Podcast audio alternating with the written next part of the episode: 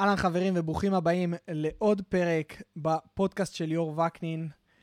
היום בתוכנית יש לי אורח מאוד מיוחד, קוראים לו עידן לנדאו. אה, הוא מבקש שאני לא אקרא לו פרופסור עידן לנדאו, ואני מאוד מעריך את זה, כי זה לא מה שמייצג אותו. אה, הוא פרופסור לבלשנות, הוא בלוגר פוליטי. הייתה שיחה סופר מרתקת על כל מה שאתם יכולים לחשוב, החל מאנרכיזם לבלשנות, לסרבנות, ובאמת, לנושאים של אה, אקטואליה ופוליטיקה מזווית קצת אחרת. דיברנו על, על החשיבות של בלוגים עצמאיים ושל אה, פודקאסטים עצמאיים, וכל הנושא הזה של בעצם אה, אה, דרך שהיא לא הדרך צריכת המידע שאנחנו מכירים דרך התקשורת המסורתית. אה, רעיון פשוט uh, שאני נהניתי מאוד ואני השכלתי מאוד, אז uh, אני מקווה שתהנו מהפרק הזה. שתי הודעות חשובות שאני רוצה למסור. אחד זה כמובן, כמו תמיד, אם אתם רוצים לתרום לפודקאסט ואתם נהנים מהפודקאסט ואתם רוצים לעזור לזה שהפודקאסט הזה ימשיך לצמוח, לגדול ושנביא אורחים נוספים, תשקלו לתרום uh, למאמץ ולפודקאסט uh, בכתובת patreon.com/slash וקנין ליאור, אפשר גם להיכנס לווקנינליאור.com/support, אה, ואז אפשר לתרום בין אם אה, אה, תרומה בודדת, או שאתם יכולים לתרום דרך פטריון תרומה במחיר חודשי.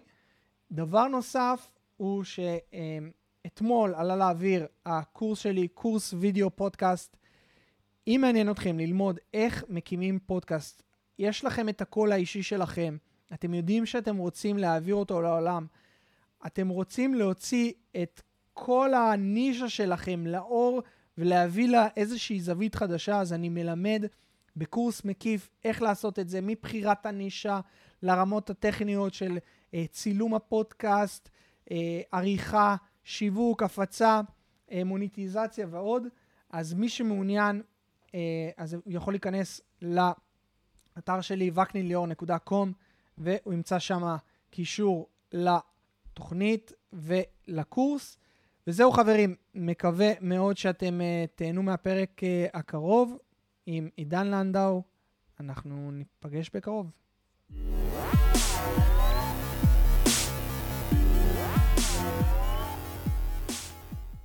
עידן, אהלן, מה נשמע? בסדר, מה נשמע ליאור? בסדר גמור. ואני אשמח להבין קצת על איך עוברים עליך הימים האלה, תקופה המטורפת הזאת של הקורונה. לא טוב, אף אחד לא נהנה מזה. אמ, אז העובדה שאני צריך לעשות הכל מהבית ואני לא יכול אה, ללכת על המסלולים הקבועים שלי מאוד מפריעה לי, כי חלק, אה, למרות שלכאורה העבודה שלי היא בעיקר עבודה עם הראש, הגוף צריך לזוז בשביל שהראש יעבוד טוב. אז אה, אה, ההסתגרות הזאת היא לא טובה.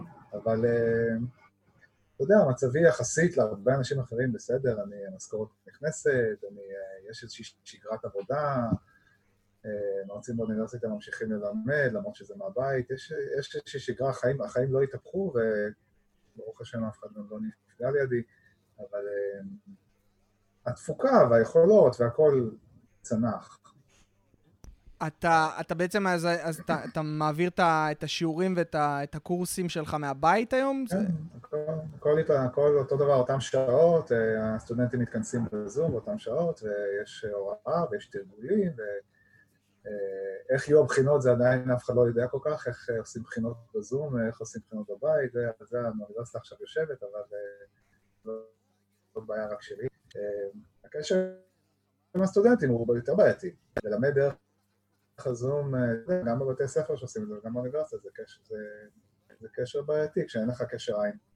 אה, רוב הסטודנטים סוגרים את המצלמות, אתה לא יודע מי מקשיב, מי לא מקשיב. אה, צריך לנחש ככה את הקהל. זה בסדר, אבל שוב, אני לא רוצה להישמע כאילו זה איזושהי תלונה גדולה, המצב שלנו יחסית בסדר. כן, אם הייתי ספר עכשיו, או אם הייתי מישהו שבא על בית קפה, אז המצב היה הרבה יותר ברור. אני, אני, קודם כל יש לי, יש לי הרבה, הרבה שאלות אליך, אבל אני, אני חושב ש... אמ, של הבלוג שלך, אה, אה, זה, זה נקרא אה, בעצם שרק אה, לא למות טיפש, נכון? אה, אז... לי רק, לא למות טיפש. לא, לא למות טיפש. אה, אתה חושב ש...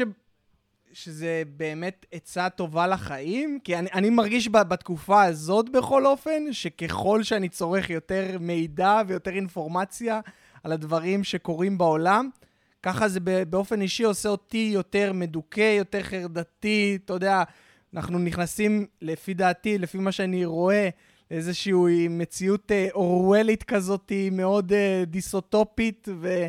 אה, הייתי, הייתי שמח לקבל את הטייק שלך בנושא הזה. אה, טוב, אה, תכף אני אגיד כמה מילים על הבלוג, שהוא לא ממש פעיל, אה, לא ממש פעיל בשנתיים האחרונות, אבל הרעיון המקורי לשם זה באמת עצה לחיים, שהייתה מאוד מאוד רווחת בבית שלי כשהייתי ילד. האבא והאימא תמיד היו אומרים, קח, תטעם, תנסה, אל תמות טיפש. זה תמיד היה ככה איזה מין פתגם כזה שרץ בבית, ומשם זה נתקע לי בראש שנים. זה נתקע בראש בהקשר באמת של אה, לנסות אה, דברים חדשים ולא לפחד. אה, אבל כשהתחלתי את הבלוג, איפשהו ב-2008 כבר זה היה, הרעיון היה פשוט לנסות ל- לכתוב או לחשוף או, לסקר נושאים שלא מקבלים איזושה, את, את, את היחס שנוגע אליהם בתקשורת, ופשוט לידע את עצמי ואנשים שמתעניינים בנושאים האלה. אה, עוד לא חשבתי על כל ההשלכות הפסיכולוגיות, כמו שאתה אומר. האם אה, מרבה דעת, אתה מדבר, אתה בעצם אומר מרבה דעת, מרבה מחוב. זה פתגם כזה, נכון? אה, כן, אני מזדהה עם הסנטימנט הזה. מצד שני, אני גם יכול להגיד לך, מרבה טיפשות, אולי מרבה יותר מחוב. ככל שאנחנו יודעים פחות על המערכות שמנהלות החיים שלנו, אנחנו לפעמים סובלים מהם יותר. לא, לא בגלל שהידיעה משככת את הסבל, אלא שהידיעה מסוגלת להביא אותנו, לשנות אותנו לטובה. זאת אומרת, אני לא מכיר עוד דרך אחרת אה, לשפר את העולם שלנו שלא מתחילה בלהכיר איך הוא עובד. אני לא מכיר דרך אחרת. האלטרנטיבה, יש אלטרנטיבה כזאת, זה שלא לדעת, זה פשוט אה, יודע, להיזרק על איזה חוף בקוסטה ריקה או באיזה מצפה בגליל, לא יודע אם בגליל זה כבר אפשרי או לא, אבל באיזשהם מקומות זה מאוד מאוד רחוקים, וליצור לך חיים בועתיים כאלה, שאתה לא יודע כלום, ובמסגרת החיים האלה אין לך בעיות. לא אופציה שמתאימה לכולם, אבל אני, אני ממש לא שולל אותה, אני לא, לחלוטין לא מזלזל באנשים האלה, אני חושב שהם מאושרים יותר ממני וממך. אני, אני יכול... אני, סליחה שאני קוטע אותך, אני יכול לשתף אותך שאני... עשיתי, אה, אני לא יודע אם, אה, אה, אם אתה יודע או לא, אבל אני עשיתי מסלול מאוד, מאוד מוזר, או איזשהו, איזשהו מסלול באמת משונה של 180 מעלות, שאני התחלתי בעולם קפיטליסטי בניו יורק, עולם ההייטק, הקמתי שם קהילה של, של הייטק. ועשיתי מסע לכל החמישים מדינות של ארה"ב שלקח לי כמעט שנתיים. אה, מסע הסברה שממנו יצאתי מהצד השני של המתרס, תקרא לזה ב, ב, בשמאל האנרכיסטי, אה, אוקיי. אה, אתה יודע, אנטי-קפיטליסטי וכולי. הבנתי. ואחת ה, אחת ה, ה, המחשבות שלי, אפשר להגיד את זה ככה, כשאני סיימתי את המסע, זה באמת, ה, כמו שאמרת, האידיאל הזה של אני עכשיו הולך לגור בקוסטה ריקה, ואני הולך בעצם אה, אה, לפרוש so called מה, מהחיים המודרניים. כן. וניסינו את זה. אני ואשתי, בזמן שהייתה בחודש שביעי להיריון, טסנו לקוסטה ריקה, הלכנו לאיזה קהילה, אה, וא', אתה רואה שהדברים הם לא כמו שאתה חושב, אתה יודע, זה, זה האוטופ... הלכת לגורו הזה? ממש, ממש לא גורו, אה, אבל, אה, אבל ניסינו בהתחלה בעצם אה, קהילה, שאני יכול להגיד לך, אבל שהיא גם איזשהו, אתה יודע, חצי כת, חצי, לא יודע מה, תר, לא יודע אם תרמית, אבל אתה יודע, בסוף יש שם איזשהו מנוע כלכלי כן. ש, ש, שנמצא מאחורי כל העסק, מאחורי האוטופיה. כן, זה, זה, זה, לא, זה לא חייב להיות ככה. אני, כשאני דיברתי על, ה, על האופציה הזאת של, ה, של הבועה, זה, זה, זה לא חייב להיות באיזושהי מסגרת שכבר בתוכה יש לך את ה, כל התחלואים שמהם ניסית לברוח. לא, אני... אני מדבר אני, באמת אני... על אנשים, אנשים ש, שחיים ב, בטבע בשלום ולא צריכים לדעת שום דבר על העולם אה, מעבר לזה, וגם לא צריכים להתגושש עם קהילה שמלחיצה, אני, אני מדבר על זה כפנטזיה שיש לכולנו, לא יודע אתה, כמה אתה רואה את זה, אבל כל הזמן, יש עכשיו לדעתי, בימים האלה, בשבועות האלה יש בוויינט, בידיעות, סדרה כזאת של המתבודדים. אני קורא את זה באדיקות. כן, אני, אני, אני רק... עכשיו עלה זה... כן, אז עלה עכשיו סיפור על איזה מישהי ש... אה, גם כן, באיזה ג'ונגל, וכל יום כמה וזה, ואני כל הזמן מסתכל ואני אומר, גם אני הייתי יכול להיות שם בעולם אחר, אבל אני לא, אני לא שם. אז, זאת האופציה שלי. אז אני, אני, אני רק אשלים את, את, את, את, את המחשבה, אה, זה, מה שאמרתי זה כשניסינו את, ה, את הדבר הזה, אז מבעד לעובדה שבאמת יש שם את כל המניעים הכלכליים והמציאות לא יפה כמו, ש, כמו שאתה חושב, אחד הדברים שאני באופן אישי נתקלתי בהם והיה לי מאוד חסר זה הנושא הזה של העשייה המהותית. וזה אה, באמת הקשר הזה שאני יכול לכעוס מאוד על הפוליטיקה ו- ולראות את העוולות בעולם, אבל קשה לי היום, במצב שאני נמצא, שאני כבר מעורה ויודע מה קורה בעולם, קשה לי להישאר שחקן פסיבי, קשה לי להישאר שחקן ספסל, אני כן רוצה לקחת חלק, בין אם, אתה יודע, זה כן. אפקטיבי או לא, זה כבר, זה כבר שאלה אחרת, אבל אני אדם מחפש משמעות, אז, אז מבחינתי המשמעות היא באמת העשייה. זה, זה רק מה שרציתי להגיד ב, ב, בעניין הזה. כן, אני מסכים, אני מסכים, וזאת גם הסיבה שאני ממשיך להתעסק בפוליטיקה איכשהו בחלק ניכר, ניכר מהחיים שלי. אני, אני, בוא נגיד ככה, לחיות כאן במקום, בהר געש הזה, ו... ובתוכו לנסות לקיים חיי בועה, זה קיום שקרי שאני לא מסוגל לו. אני, אני מסתכל על האנשים האלה ואני לא מסוגל. אנשים שבאמת, הם, הם חיים, הם אפילו לא חיים במצפה בגליל, הם חיים לידי, הם שכנים שלי, ואנשים שלא יודעים כלום על מה שקורה סביבם. ו, וכל הזמן חוטפים איזה כף על הפנים כל פעם שיש בחירות, או כל פעם שיש איזו החלטה הזויה של הממשלה, ובא לך להגיד, לנער אותם, להגיד, איפה חייתם? אתם לא קוראים את זה? אתם לא מבינים מה קורה פה? אתם רואים רק ערוץ 2? אתם, מה, ממה אתם ניזונים? אז זה הדלק שלי בעצם, כאילו לנסות כן, בתוך הקהילה הזאת, לפקוח את העיניים של האנשים, מתוך הבנה שיש איזה שהם חובות שאתה לא יכול להתחמק מהם כאזרח, שאתה חי במקום כזה. אה, ושוב אני אומר, הדרך היחידה לחמוק מהם זה לחיות במקום אחר לגמרי, שהחובות האלה לא חלות עליך. ואם נפשית אתה יכול, אז יופי לך. לא יכולת וחזרת, בסדר, אבל ברגע שאתה חוזר ואתה פה, אין, אין מנוס. אין מנוס אה, מלהיות מעורב ולנסות לעשות דברים, גם, כמו שאתה אומר, אם לא יודעים מה, מה, מה, מה תהיה התועלת בסוף. אני קראתי את, ה, את הבלוג האחרון שלך על, ה, על, על, ה, על הנושא הזה של, אה, של, של גנץ ובכלל המעורבות הדורסנית של, אה, של ארצות הברית, וזה משהו ש...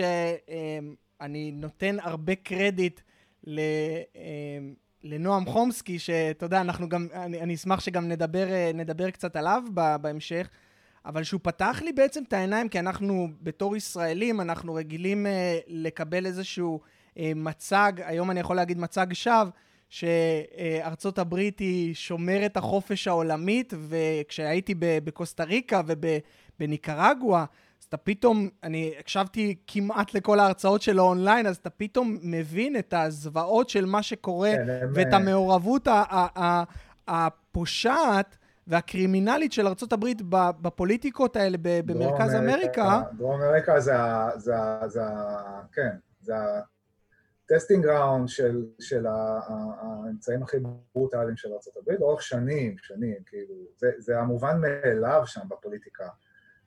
הברית זה הנבל העולמי, ולא סין ולא רוסיה, זה... כן, זו פרספקטיבה אחרת שונה לגמרי.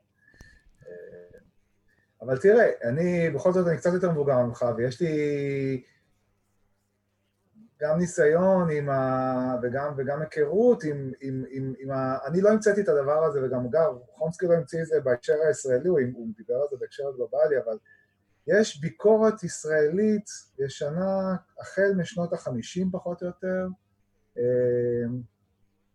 ש... סוף שנות החמישים, שמסתכלת על התפקיד של ארה"ב באזור, ואני לא יודע אם אתה מכיר את ההיסטוריה של התנועה מצפן, שקמה מתוך התנועה הקומוניסטית והתפצלה ממנה. האנשים האלה עשו את העבודה הזאת שבעצם אני לכאורה, בהקשר הזה של הפוסט הזה, אני בעצם ממשיך קו מאוד מאוד יש, אה, ותיק של, ה, של השמאל הישראלי, שאנשים כך לא, אתה יודע, נולדים מחדש לתוך תקופת אוסלו, נולדים מחדש לתוך תקופת ברק אובמה, וכולם, יש את הדימוי הזה של אמריקה הטובה וששוחר את השלום, הדמוקרטיה וזה וזה, וכל פעם צריך ללכת אחורה ולהזכיר, זה לא היה ככה אף פעם. אה, תמיד, אה, תמיד ידענו שיש איזה צד אחר, ולמעשה היו נקודות בהיסטוריה של ישראל שהיו יכולות, ישראל הייתה יכולה לקחת את הפנייה השנייה, לאו דווקא להיצמד לקו האמריקאי, אלא להיצמד, וגם, ולאו דווקא גם לקו הרוסי, אלא להיות מדינה, מה שנקרא, בלתי מזוהה או בלתי מזדהה, להיות מדינה שלא לא צריכה את החסות של אף אה, מעצמה, וכן יוצרת קשרי ידידות עם השכנות שלה על מנת, הרי כל העניין הרי של העימות בין המעצמות כאן בנוי על זה שכל אחת מהשכנות, אנחנו, מצרים, ירדן, סוריה, חששה לעמוד לבדה נגד המעצמה שתומכת בצד השני, כן? אבל כל המדינות בסופו של דבר הן מבינות שהמעצמות לא רוצות בטובתן, אלא רק באינטרסים שלהן, אז האינטרס הקיומי של כולנו היה, של כל המדינות כאן, היה להתנער מהחסות הזאת. זה כמובן לא יכול לקרות רק, אה, רק, רק אה, בישראל, זה צריך לקרות במהלך משולב, אבל אה, זה אינטרס של כל האנשים פה, לא, לא רק של תושבי ישראל. ציינת, ציינת את מצפן, אני... הסרט של ערן טורבינר, שאגב הוא היה המרואיין הראשון שלי לפודקאסט, זה מבחינתי היה הרגע המכונן או ה tipping point שבעצם שינה לי אה, ממש כאילו י, ידעתי להגיד איפה אני נמצא וידעתי להבין איפה אני נמצא במרחב ב, בהקשר של היחס שלי אה, למדינת ישראל ובערכים ההומניים שאני אה, רוצה להאמין ש, ש, שבאמת הם, הם השורש שלי. ו... אה, יודע, אנחנו מדברים על, אה, על תנועת מצפן, שהייתה תנועת שוליים מאוד קטנה, ואני הסתכלתי, אני, אני צפיתי גם ב, ברעיון שלך, או בפאנל שהשתתפת בו, על, הש, על ההשקה של הספר של אה, אה, אה, סירוב. כן. ואתה יודע, גם ככה זו אוכלוסייה מאוד מאוד קטנה ומצומצמת.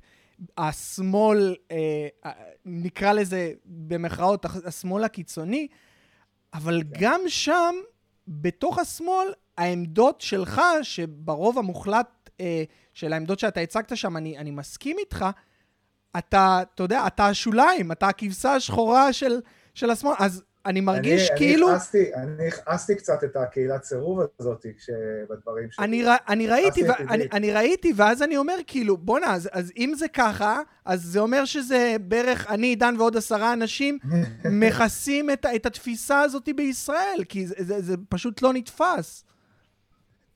Uh, אני לא יודע. הערב הזה, אני לא יודע כמה הוא מייצג, זה היה שם הדור מבוגר באמת, הדור של מלחמת... Uh, לבנון הראשונה, ימי השיא של הסירוב.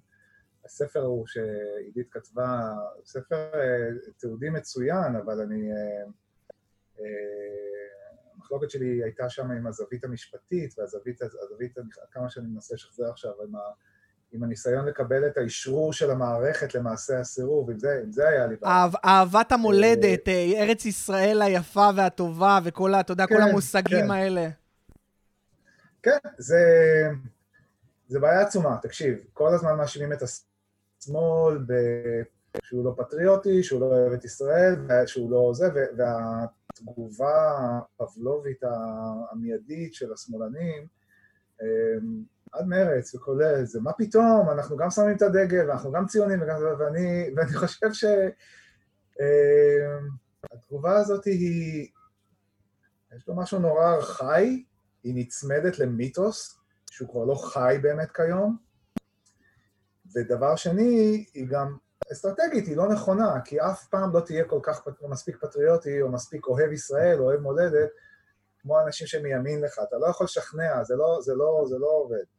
אני חושב שצריך להחליף את כל האוצר מילים הזה, ולהפסיק לדבר, אה, אני לא חושב שצריך להגיד אני אנטי-ציוני, לא צריך להגיד גם את זה, אבל צריך לשים את זה בצד, זה, זה העלה עובש, ו, וצריך לדבר על אה, חירות, שוויון, כן, על הערכים האוניברסליים, ולדבר על, אה, בדיוק מה שאגב, מה שחד"ש עושה עכשיו, תחת ההנהגה של איימן עודה, היה שם שינוי משמעותי. זאת אומרת, למרות שמבחינת ההרכב של המפלגה והכל, זה עדיין, זה רק יהודי אחד שם, ו... ו... אבל יש שינוי כולל בשיח שלהם שהוא מנהיג, שהוא שיח הרבה יותר, אה, אה, איך אני אגיד את זה, אה, מכיל, הוא מדבר לגמרי במונחים אוניברסליים, הוא מדבר על זה שהבעיות של המגזר הערבי הן בעיות שאופייניות לכל המגזרים המוחלשים בישראל, וכולם צריכים לאחוז ידיים. סוף סוף אתה רואה איזה מין אג'נדה שמאלית אמיתית שמיוצגת בכנסת, אני לא חשבתי שאני אראה את זה בכלל, כזה דבר, תמיד חשבתי שזה מפלגות מגזר שכל אחת מהן נאבקת לטובת הקהל שלה, ולא... יש פתאום איזו שפה כזאת שנכנסה, אגב, בהשפעה גלובלית, זה גם נכנס בהרבה מקומות אחרות כריאקציה לפופוליזם הימני. מה יקרה עם זה? אני לא יודע, אבל, אבל אתה יכול למצוא את השורשים של זה במצפן, הרי מצפן יצרו את הקשר עם הפנתרים השחורים, ומצפן דיברו על אה, הדיכוי אה, המעמדי יחד עם הדיכוי הפלסטיני, זה אג'נדה של השמאל שתמיד הייתה. פשוט בארץ השבטית שלנו לא היה לה קהל. אז אתה שואל כמה אנשים, אה, כמה אנשים אה, יש שם, אני לא יודע, אני חושב שהדור הצעיר, שם התקווה שלי, כי זה דור שבאמת גדל על איזשהו מצע גלובלי. לא... הוא עובר סוג של אינדוקטרינציה עדיין במערכת החינוך, כמו שכולנו עברנו, אבל יש בה משהו חלול היום. יש בה משהו חלול, ואלא אם כן אתה בחינוך הממלכתי-דתי, שזה סיפור אחר, בחינוך הממלכתי אני, אני חושב שיש איזשהו פער בין המסרים לבין מה שהנוער מבין, והרבה יותר ציני אה, כלפי זה. אה, אולי אני אופטימי מדי, כמובן יש את השירות הצבאי אחר כך, וכל זה, זה גם חלק מהעניין, אבל... אה, כן, אני מסכים איתך, אני חושב שה, שהשינוי אה, שהרשימה המשותפת עשתה באמת הוא, הוא שינוי מבורך, ו, וזה גם, אה, אני, אני יכול להגיד ש...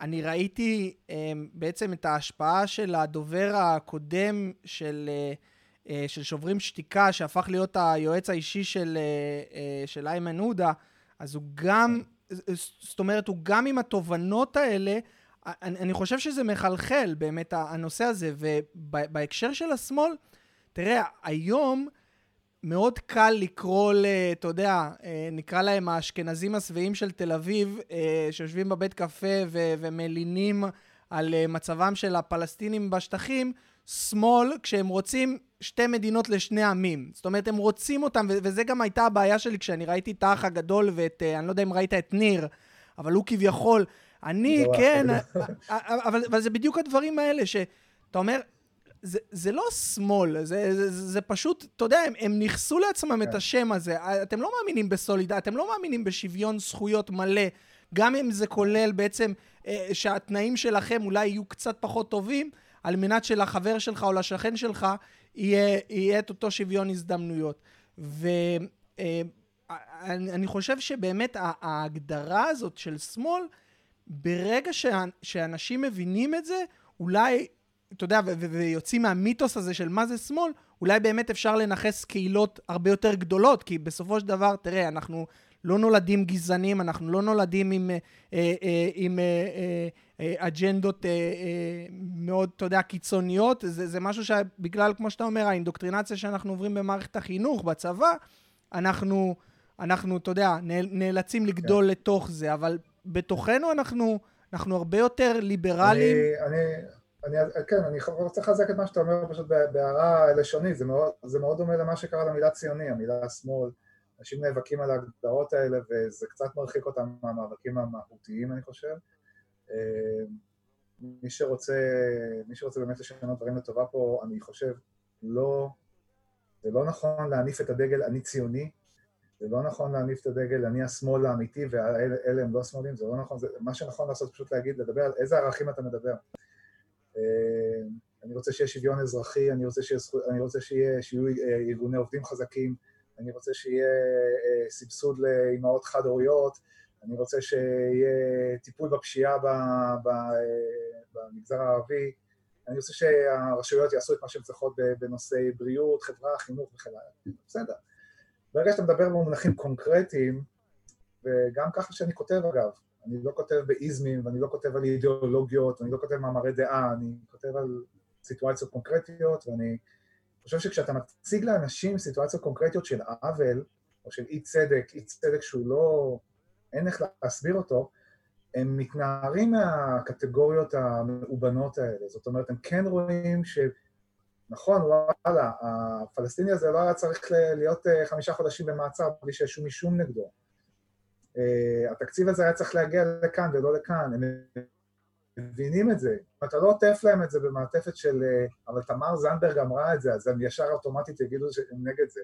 הם לא צריכים לדעת בכלל את כל, ה, את כל הסיפור המפלגתי מסביב, אתה פשוט מציג להם סיטואציה, ואני רואה את זה, אני, אתה יודע, כשאני כותב בבלוג, אני הייתי כותב כל מיני uh, so called uh, uh, אירועי טרור פלסטינים, שאני מראה שזה לא אירועי טרור, זה לא, זה לא, זה לא, זה לא נופל תחת ההגעה של טרור, היה איזושהי פרובוקציה ישראלית והיה איזושהי תגובה לגמרי סבירה של הפלסטינים, ואז שאתה פורט את זה לפלסטינים, ובסוף הבן אדם מגיד לך, טוב, אני לא יודע מה קרה במקרה הספציפי הזה, אבל הם בדרך כלל טרוריסטים, זה, זה מה שקורה, אז אני אומר, אוקיי, בסדר, אתה לא יודע מה קורה, אז למדת משהו על המקרה הזה, עכשיו אולי תתעניין במקרים הבאים. תסתכל, כל מה שקורה, אני אקח לך דוגמה מהשבוע האחרון, היה איזה סיפור במחנה פליטים, איזה נער בן 15, נורא, נהרג, מחבל, כולם כותבים מחבל, אין שום עדות שהוא היה מחבל, שום עדות שהוא היה מוכן. קשור למשהו, למישהו, מה פתאום יורים כדורים חיים במחנה, מה הם עשו שם בכלל, לא ברור מה הם עשו שם. יש דורות של דובר צה"ל שיוצאות, מטפטפות, מחלחלות, כולם מדקלמים אותם, ובנו לנו איזה מין דימוי כזה של כל ה... זה דבר שקרה, אני, אני זוכר שזה לא היה ככה, אולי 10-15 שנה האחרונות, תקופת ביבי, אה, הצביעה הטוטאלית הזאת של הציבור הערבי בישראל ולא בישראל כמחבלים. והאצבע המאשימה שלי היא כמובן לא כלפי ביבי, מי, מי, מי מצפה ממנו משהו, זה, זה התקשורת, זה מי שמתווך. האוצר מילים שלהם, העצלות שלהם ללכת לבדוק. פעם היה כזה דבר, כתב בענייני שטחים, שאשכרה היה הולך לרמאללה או למחנה פליטים, ומראיין אנשים ונותן את הגרסה שלהם. היום אם אתה רוצה לדעת מה קרה שם, אתה צריך לקרוא דוח של בצלם שיוצא שלושה שבועות אחרי זה, עם שלוש הצלבות, זה לוקח זמן. אבל דיווח בזמן אמת מעדויות של אנשים שהיו שם, ולא רק הודעה של דובר צה"ל, אין את זה. אז אני כאילו נסחף קצת ממה שאני אומר לך, אבל העמדות של, העמדות של האנשים הן ממש תוצאה ישירה של, ה, של התעמולה הבלתי פוסקת ושל החסך במידע אמיתי של מה שקורה, מה שקורה עם השכנים שלנו. אני, אני מסכים, ואני יכול להגיד שבהקשר הזה של, ה, אתה יודע, של הסיפורים האישיים, קודם כל, אתה יודע, נתת את הדוגמה של, אה, של הנער בן ה-15, וגם יש את הדוגמה הידועה של אה, הבת של אה, בסאמר אמין, השותף של רמי אלחנן בפורום משפחות שכולות, שגם זה, זה תועד שם ב, ב, בסרט, ואני באופן אישי, אחת ה... קרו מספר מקרים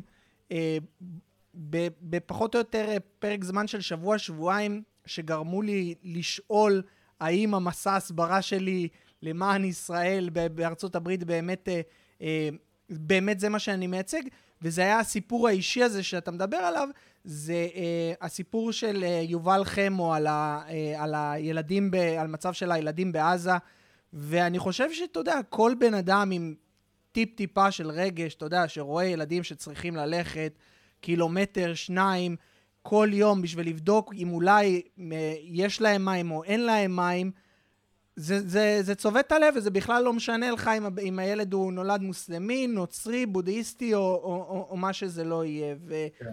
ו, ובאמת ה, התקשורת, אה, אה, התקשורת, הצורה שהיא מטווחת לנו את זה, זה, זה, זה, זה יש את, את החיבור הזה שגם נועם חומסקי גם מדבר עליו, של בין אה, הממשלה לתקשורת, ובעצם זה, זה, זה איזשהו מנגנון אחד, אה, manufacturing consent, אה, אה, יצור של, אה, אה, של הסכמה. אה, אבל אנחנו יכולים לצלול על זה עוד, עוד, עוד שעות ו- ו- ולדבר על זה. אני, אני הייתי שמח באופן אישי להבין איפה בעצם נולדה התודעה הפוליטית החדשה, או אולי זה כבר לא חדש, אבל איפה נולדה בעצם התודעה הפוליטית שאתה מחזיק בה היום אצלך? כי אתה שירתת בצה"ל. הייתי קצין. היית קצין? הייתי קצין, קצין, הייתי קצין קשר, מצטיין. אבל uh, השתחררתי אחרי ארבע שנים וגדלתי בבית שמאל, uh, משהו עבודה מרץ כזה, עבודה רץ, אז היה רץ, uh, לא משהו רדיקלי מעבר לזה. Uh, אז זה קרה בשנים אחרי הצבא. Uh, זה מוזר, כי בעצם את חומסקי כבר התחלתי לקרוא אחרי שכבר הייתי די קרוב לדעות שלו, זאת אומרת, הוא לא היה טריגר. התעניינתי בכתבים שלו בבלשנות לפני שבכלל הבנתי מה הוא עושה בפוליטיקה. קודם התחלתי לקרוא את הבלשנות, המסלול שלי באוניברסיטה, בשנתיים הראשונות לא ידעתי כל כך מה אני עושה, ואז הבנתי שאני הולך לכיוון של בלשנות, ואז פתאום השם של חומסקי נהיה מאוד דומיננטי, וקראתי אותו רק בהקשר הזה. אבל אה, תקשיב, זה יותר מ-20-30 שנה, אז אני לא יכול להגיד לך שהייתה נקודה כמו שאתה מספר, שזה סיפור מאוד דרמטי, משהו שפותח לך איזשהו צוהר לאנושיות של הצד השני. אתה גם צריך להבין שאני, בסיט... בזמן שאני, אה, התודעה הפוליטית שלי התגבשה, שבוא נגיד, אני מדבר על אה, שנות ה-90 המוקדמות, עדיין לא היה פה את מכונת התעמולה הכל כך חזקה הזאת, לא, הייתה, לא היה גזענות המוצהרת נגד ערבים, לא, זה לא היה. היה כיבוש והיה כיבוש הנאור ויורים ובוכים וכל זה, זה, זה היה הרקע, זאת אומרת, המאמץ שלי להגיע ל, ל, ל, לעמדות הרדיקליות היה פחות, אני חושב, משלך, בייחוד, בייחוד שאתה עשית 180 מעלות. אמ, אז זה היה, זה היה איזשהו תהליך חקירה של כמה שנים. אני זוכר אה, עיתונאים, היו פה פעם עיתונאים אמיתיים, שהיו, היה להם תפקיד מפתח בזה, אריה כספי ותום שגב מהארץ, שהייתי קורא אותם בשקדנות, והיו להם הרבה רפרנסים מקורות חיצוניים שהתחלתי להתעניין בהם. אה, אני זוכר אה, סאטיריקאים, עמוס קינן בבית מיכאל, עיתונאים כאלה שישבו שמאלה אפילו מה, מה, מהעמדות המקובלות של השמאל, ועוררו אותי לחשוב, ואז אה, בוא נגיד כבר שהייתי בשנות ה-20 המאוחרות שלי, הייתי פחות או יותר בדעות כמו עכשיו.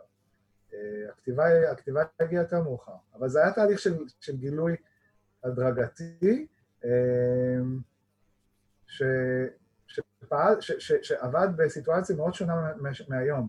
לא היה אינטרנט, זה היה עיתונאים מסוימים שהלכתי אחריהם, ואז אה, ספרים, אה, גם באנגלית, וזה קרה. אני, אני, אני, אני באמת, אה, זה, זה סקרן אותי לדעת איך בעצם ההשפעה, או איפה בעצם היה המפגש שלך עם חומסקי ואיך זה השפיע עליך, אבל אני מבין שזה, שזה בעצם הגיע מכיוון אחר, זאת אומרת, זה לא מה... מה ש... מה... מה ש... כן, מה, ש... מה שקרה, קודם כל גם הייתי בארץ סטודנט בתואר השני שלי של תלמידה של חומסקי, טניה ריינהרט, שגם הייתה ידועה בשמאל, היא כבר מתה. היא עצמה עשתה דוקטורט של חומסקי והגיעה ארצה, וגם היא הייתה סוג של אנרכיסטית כזאת, היא הייתה בין הפעילי שמאל המבוגרים יותר שליוו את האנרכיסטים נגד הגדר בשנים הראשונות שלהם, והיא גם הפיצה את בשורתו קצת בארץ. אה, אה, ואז כשהגעתי, למדתי תחת, אה, במחלקה שלו בבוסטון, ב-MIT, גם הייתי הולך לפני מדי פעם להרצאות פוליטיות שלו, אבל אני חייב להגיד שכבר אז באמת זה התגבש. זאת אומרת, קראתי אותו וזה כבר התיישב לי טוב על מה ש... הדברים שחשבתי. כמובן שכשאתה נחשף לאיש הזה ולשיטת, בוא נגיד, שיטת ניתוח שלו, זה, זה משפיע עליך גם בדרכים לא ישירות. אתה מאמץ לעצמך דרך להסתכל על העולם, דרך uh, לשאול שאלות. Uh, זה משפיע עליך, הוא משפיע על כל כך הרבה אנשים, נורא קל, באופן שבו הוא מתבונן על ההתפתחויות פוליטיות. אז זה, זה דברים שאתה סופג. אמ, זה לא היה בהנחיה ישירה או משהו. אני יכול להגיד לך שהיו לי פגישות איתו, פגישות עבודה, הם כולם היו על בלשנות. אני מדי פעם מדבר איתו באימייל, עולים נושאים פוליטיים, אבל רוב הזמן שהיה לי איתו ניצלתי בשביל, בשביל עניינים, עניינים שיותר עניינו אותי אז אה, בדוקטורט. אה, אבל שוב, מדובר באיש שמוטת ההשפעה שלו היא כזאת רחבה, שמן הסתם אני גם עם אנשים שהושפעו ממנו, וזה מתגלגל והולך, עכשיו אני מעביר את זה הלאה. אז, אז אמ, אני, אני עוד אחזור איתך לנושא של הבלשנות, כי זה, כי זה גם uh, תחום ש, שמרתק אותי, אבל אני, אחד הדברים שבאמת uh, הפריעו לי אחרי שאני בעצם עברתי על ה... uh, או למדתי והשכלתי בתחום הזה של, של, של אנרכיזם, אנרכ, אנרכיה סינדיקלית וכל העולם מושגים הזה של אנרכיזם, זה הכמעט אפס מידע מימן שיש אה, על, ה, על הנושא הזה בעברית. ואתה יודע, אני הייתי שמח קודם כל שאולי תוכל להסביר ו- ולעשות איזשהו אה, דיס... אה, אה, אה, אה, אה, מיסטיזציה למה זה בעצם אומר אה, אנרכיה, ואתה יודע, בוא, בוא, בוא, בוא נדבר רגע על, על, על המושג הזה ועל הקונספט הזה. כן, אני לא בטוח שפנית לאיש הנכון בעניין הזה. אה, אני לא רואה את עצמי מוסמך על זה, ואני, הידע שלי הוא די אקלקטי, זאת אומרת, הוא מלוקט מפה ומשם. אה, אה, אבל באופן פרדוקסלי זה די ברוח של האנרכיזם. אנרכיזם זה לא, זה לא משנה שיטתית, אז גם האופן שבו אימצתי לעצמי את האנרכיזם היה קצת אנרכיסטי בעצמו. אה, יש כל מיני... אה, תראה, מה זה אנרכיזם? אנרכיזם בסופו של דבר זה, ההגדרה הכי טובה שלו היא הגדרה שלילית, היא לא הגדרה חיובית. הוא מוגדר על פי, על פי מה שהוא מתנגד עליו, לא על פי מה שהוא דוגל בו. אני חושב, אוקיי? אם אתה מסתכל בצורה הרחבה ביותר, תנועות, זרמים, אה, ואגב, יש אנרכיזם בפוליטיקה, יש בספרות, יש באומנות, יש אה, אנרכיזם בכל מיני מישורי אה, חיים. ההתנגדות לשררה לא מוצדקת, ואם אני צריך לשים את זה בסלוגן, ההתנגדות להפעלת כוח לא מוצדקת. זה הליבה של כל הזרמים האנרכיסטיים. הרעיון הזה ש... ברגע שיש איזושהי התארגנות של בני אדם, באופן טבעי, צומח, צומחת מנהיגות, מנהיגות כלשהי, אה, קבוצת אנשים קטנה יותר, שנוטלת החלטות בשביל הכלל, אה, והתהליך הטבעי של זה גורם אה, לזה שהיא צוברת בעצמה כוח. הכלל כאילו נותן לה כוח, בין אם בהסכמה או בין אם היא לוקחת את זה, ואז היא מתחילה להפעיל את הכוח הזה. והרעיון של האמנה החברתית, הרעיון הנאיבי הזה, אומר שהכוח צריך להיות מופעל רק לטובת הציבור שנתן את הכוח למנהיגים שלו, אבל אה, כמו שאנחנו יודעים, בדרך כלל הכוח הזה מופעל לכל מיני מטרות אחרות. אה, ואז הוא הופך להיות כוח בלתי מוצדק, כוח שמרוכז בידיה של קבוצה שלטונית קטנה, או מנהיג יחיד, זה לא משנה, אה, ומופעל שלא לטובת האינטרסים של הציבור, והרבה פעמים נגד האינטרסים של הציבור. אז אנרכיסטים מכל הסוגים ירצו לפרק את הכוח הזה, ירצו למוסס אותו, ירצו להחזיר את המצב לאיזשהו מצב יותר קדום שבו הפיקוח או הידיעה מה נעשה בכוח אה, היא משותפת לכולם, היא לא נעשית בחדרי חדרים והיא לא נעשית למטרות שלא הסכמנו עליהן. לכן אה, קהילות אנרכיסטיות תמיד תמיד יהיו קהילות שבהם קבלת ההחלטות היא מאוד מאוד uh, מבוזרת. אצל, זאת אומרת, לכל אחד יש חלק בקבלת ההחלטות. מין דמוקרטיה עממית כזאת היא טוטאלית, ברור שברגע שמתחילים לעבוד, אז צריך לעשות קבוצות עבודה, וכל אחד הולך לכיוון שהוא רוצה, אבל לא יהיה מצב שבקהילה אנרכיסטית, שאתה תרצה לדעת על איזשהו, איזושהי החלטה שמתקבלת בשמך, ולא תוכל לדעת מאיזה שיקולים זה נעשה. אין מצב כזה, זה בדיוק המחסום שרוצים להפיל אותו. המחסום בין הגדרת הצורך, אני צריך עכשיו מזון לקהילה שלי, אני צריך הגנה מפני תוקפים, לבין האמצעי שעליו החליטה הקהילה לנקוט. מישהו אומר לך, טוב, בגלל שאתה רוצה הגנה עכשיו, אנחנו עכשיו נקים אה, חומה של אה, תשעה מטר לאורך 700 ומשהו קילומטר בינך לבין השכן המאיים, אנחנו גם נעשה חומה כזאת בים, אנחנו נעשה מצור על עזה, אנחנו נעשה כיפת ברזל, הכל בשביל לשמור על הביטחון שלך, בסדר? אבל כמו שהרבה אנשים, ואני בתוכם, אה, יודעים, כשאתה נובר ואתה, ואתה, ואתה חוקר את כל העניין הזה, כל המערכת הביטחונית המסרפת הזאת, אתה מגלה שאין שום דבר בינה לבין ביטחון. יש שם אינטרסים עסקיים, יש שם הרבה מאוד הפעלה של אה, אה, הפחדה של הציבור, לא היו לגמרי אינטרסים מדיניים, התוואי של החומה היה מראש תוכנן כדי שהוא יהיה סיפוחי, אה, גם באישור בג"ץ, בג"ץ גם אישר את זה. אז אה, תחת, אה, תחת הכותרת הזו של ביטחון אפשר למכור לנו הרבה דברים.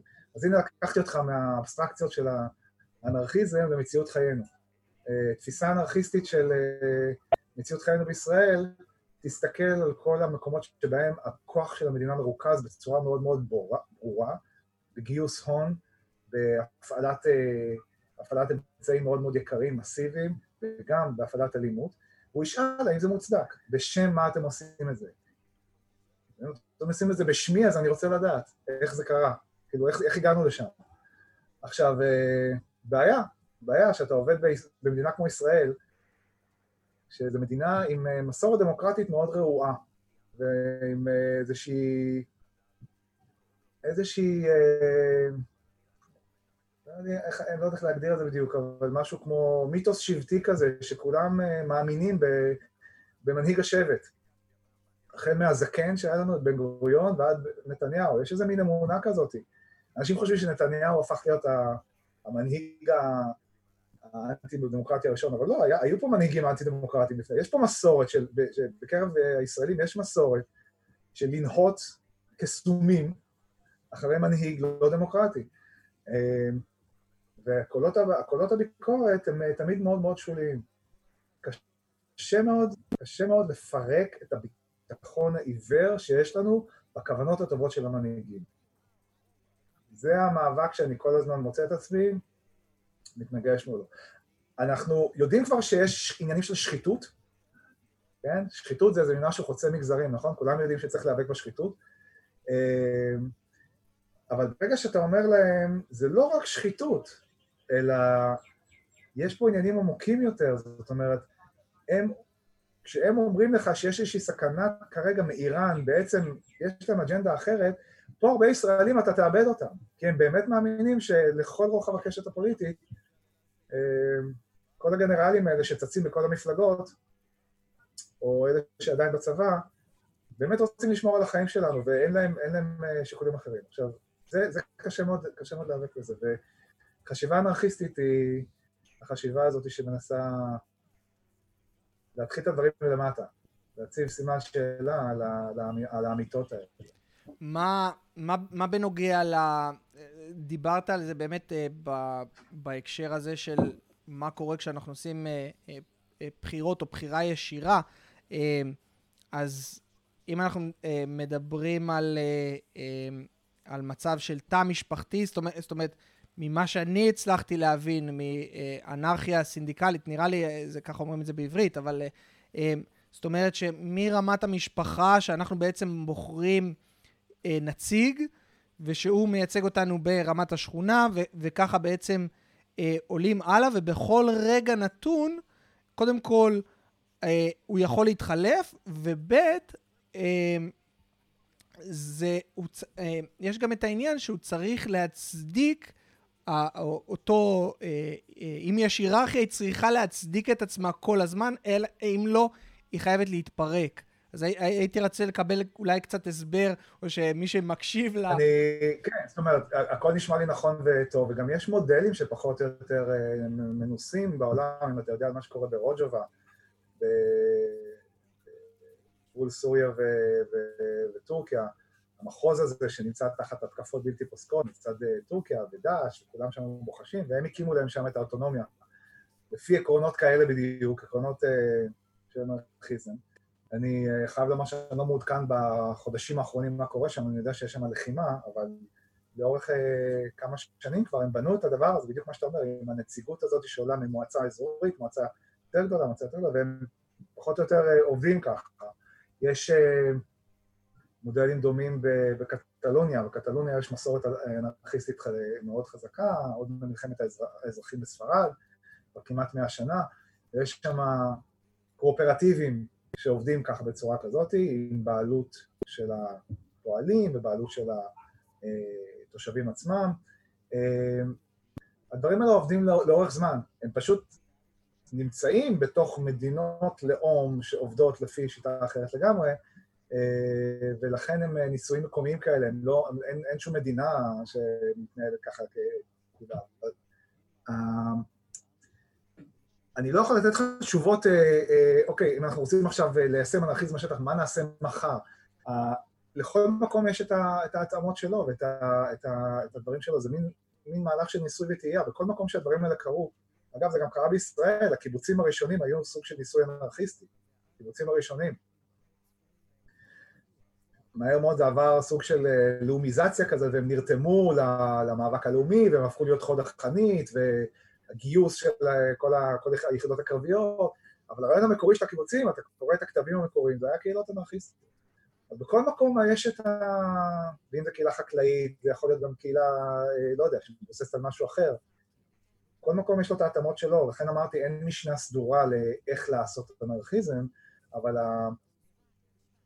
התמריץ או המוטיבציה הראשונה היא, היא, היא תמיד אותה מוטיבציה, היא להשתחרר ממבנה הכוח האלה שסוגרים אותנו, או שכופים עלינו כל מיני אה, שותפויות במעשים שאנחנו לא רוצים להיות אה, שותפים להם, ושוללים מאיתנו את החירויות שכן מגיעות לנו. אה, ואז זה צומח משם. ובכל מקום זה ייראה קצת אחרת, אבל זה בסדר. אני, כש, כשאני חושב על, על אקט אה, אנרכיסטי, אה, עולה לי, היה ממש לפני מספר ימים, היה את האקטיביסטית אה, אה, השמאל שבעצם נידונה לשמונה חודשי, חודשי מאסר. סדורון. אה, כן. כן, על זה שהיא סתרה. לתובע הצבאי אה, במשפט של אה, עאיד אה, תמימי ואימא שלה. כן. ומצד אחד באמת, אני, אני, אני חושב שזה גם חלק מה, מה, מהאידיאולוגיה האנרכיסטית בעצם להיות נגד אלימות, ו, ובאמת אני, אני, לא, אני לא בעד האקט הזה ש, ש, שהיא ביצעה, בטח אם היה מבצע אותו גבר, אז אתה יודע, התנועות הפמיניסטיות ו- וכל מה שהיה קורה כתוצאה מזה היו משתוללים.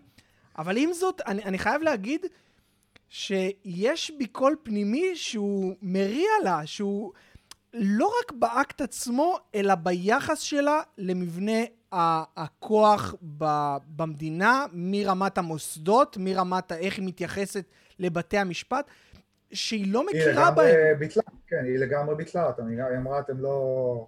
אתם לא תשפטו אותי. ו- וזה מבחינתי, אתה יודע, כל אחד מאיתנו יש לו את, ה- את המחשבות מה יקרה אם. אז יכול להיות שיום יגיע ואני אאלץ, אה, לא יודע מה, אתה יודע, יכול להיות שהשידורים האלה הם יהיו שידורים אה, שהם מנוגדים למה שהממסד אה, מאפשר, ולא רחוק, בוא נגיד שהאופציה הזאת היא לא כזאת רחוקה כמו שאנחנו אה, עשויים לדמיין. אבל בתוכי אני רוצה להאמין שאני הייתי פועל בצורה דומה לה, שאני, שאני הייתי מוריד מעליי את האינדוקטרינציה שאני עברתי במשך כל חיי להסתכל אל דמויות סמכות ודמויות אה, מרות כאלה כן. ביראה ופחד, ופשוט להתייחס אליהם כאילו אני לא מכיר בכם. אז כן, אני, להוריד, אני... אותם, להוריד אותם מהכאן, מהכאן המלכותי שלהם. אמ, בפועל, אנרכיזם כיום בחברות אה, קפיטליסטיות, ועל אחת וכמה, אחת וכמה חברות קפיטליסטיות לאומניות, כמו בישראל, מרחב הפעולה שלו הוא די מצומצם. ומה שהוא מתמקד בו, זה מין אקטים כאלה חד פעמיים ש... של פורעי, אקטים פורעי סדר כאלה, אה, שהמטרה שלהם היא לערער, כמובן היא לא, לא, היא לא חותרת תחת הסדר הקיים, השופט כתב שהיא חתרה תחת הסדר הקיים, יפעת דורון, היא לא חתרה תחת כלום, אבל הוא, הוא קלט את הפוטנציאל האנרכיסטי שם, כי בעצם האקט הזה וגם היחס שלה באמת למערכת, אה, זה, זה, זה, זה משהו שהוא מחוץ לגבולות המשחק שאנחנו מכירים, היא לא מקבלת את כללי המשחק האלה, והיא אומרת, אה, יש עולם אחר, ואני אראה לכם בקפיצה של דמיון איך הוא יכול להיראות. שום דבר ממה שקורה פה, מההצגה הזאת, לא צריך להיות מובן מאליו. לא צריך להיות מובן מאליו שהקצין הזה הוא, אה, אה, אני צריכה אה, להשתחוות לו, לא צריך מובן מאליו שיש לכם סמכות לשפוט אותי. יש בזה ערך רב. אקטים אנרכיסטיים, ולכן אני, אני חוזר למה שהזכרתי קודם, הרבה פעמים אתה תמצא אותם בתחום התרבות והאומנות, כי בתחום, בתחום הפוליטי אין להם כמעט מקום לבטא את עצמם.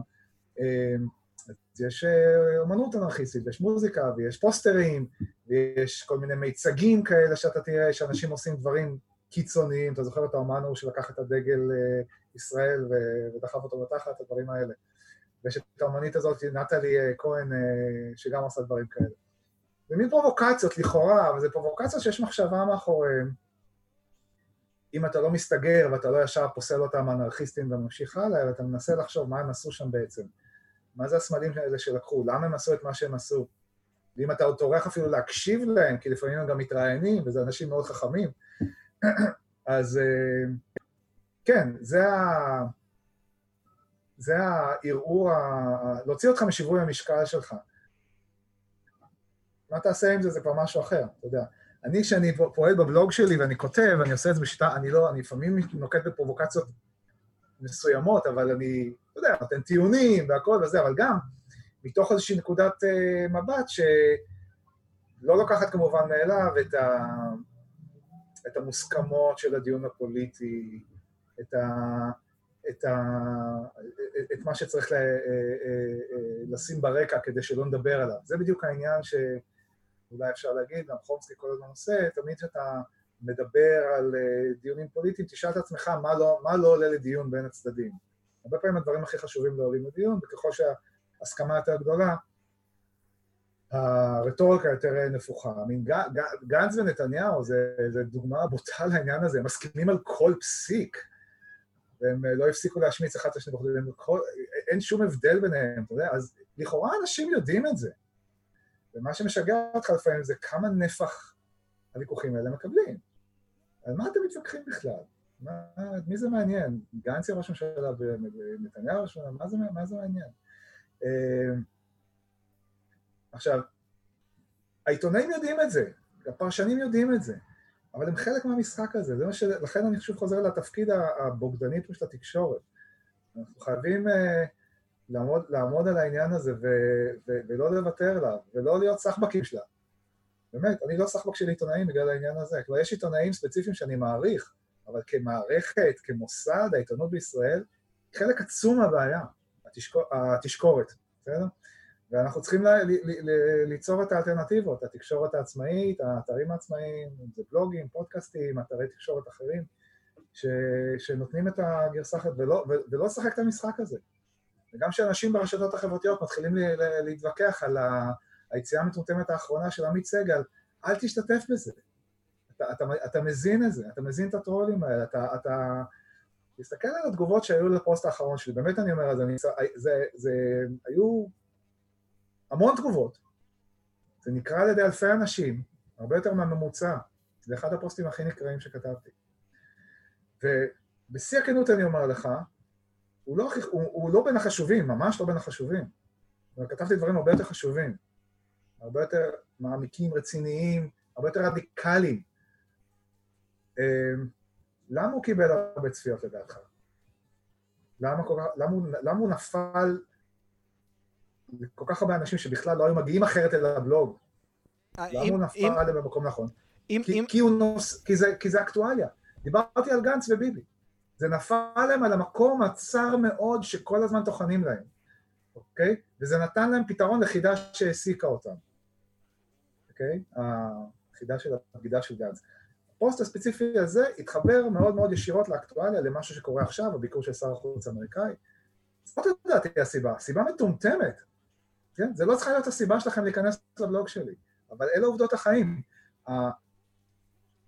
הנושאים שעל הפרק, והאג'נדה התקשורתית זה הערוצים מכתיבים, וזה העיתונים, וזה ynet, וזה אה, אה, ערוץ, ערוצי הטלוויזיה, ולנו, כמי שנמצאים בתקשורת העצמאית, או איך שלא תקרא לזה, יש שתי אופציות. או שאנחנו רבים על הפירורים האלה ומנסים לתת את הזווית שלנו עליהם, או שאנחנו בכלל אומרים, זה לא, זה לא חשוב הדיון הזה, אנחנו רוצים לפתוח דיון חדש.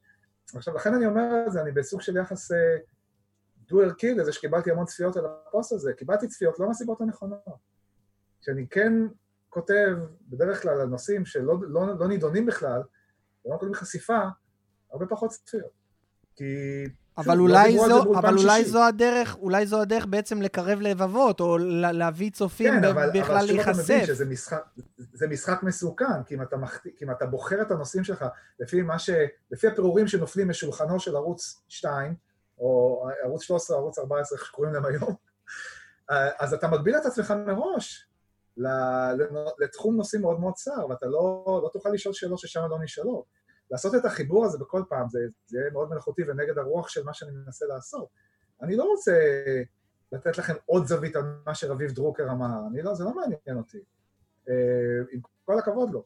אני, יש, יש דברים אחרים שיותר חשובים לעשות. אז במקרה הספציפי הזה הייתה איזושהי התלכדות בין נושא שחשוב היה לדבר עליו, החסות החסות האמריקאית, לבין נושא אקטואלי. אבל הצפיות פה היו לא בגלל שהמון אנשים נורא נורא מוטרדים מזה שאנחנו תחת החסות האמריקאית. לא. זה הם גילו בסוף. מה שהטריד אותם זה למה גנץ עשה לנו את זה, אוקיי?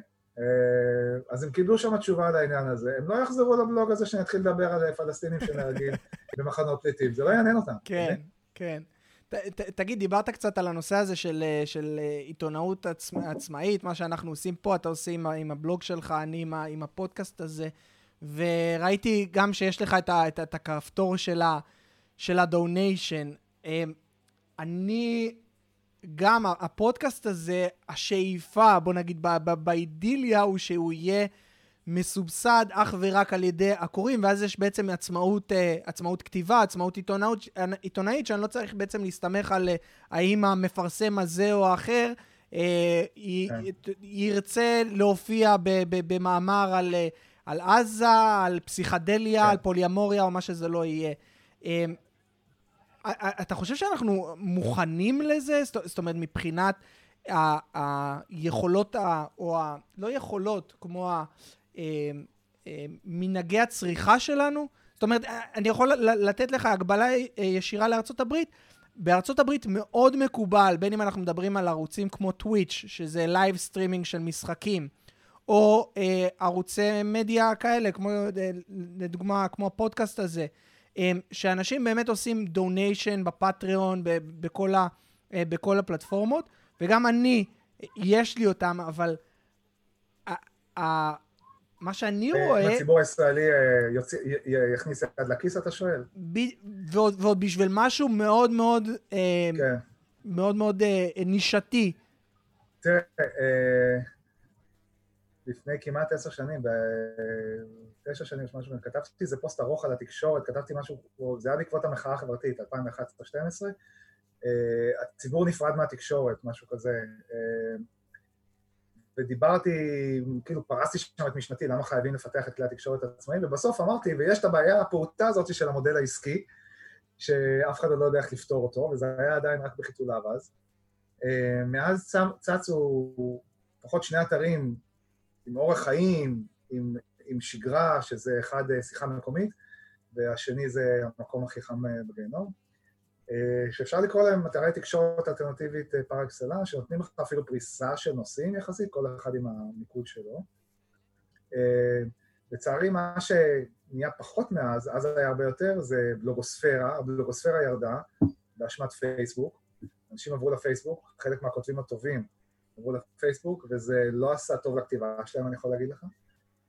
אה, אם אני אדבר על עצמי, אז לי הייתה ירידה בתפוקה, פשוט בגלל איזושהי עייפות חומר וכל מיני סיבות אה, אחרות שלא ניכנס אליהן, אני לא רוצה לייאש אנשים יותר מדי.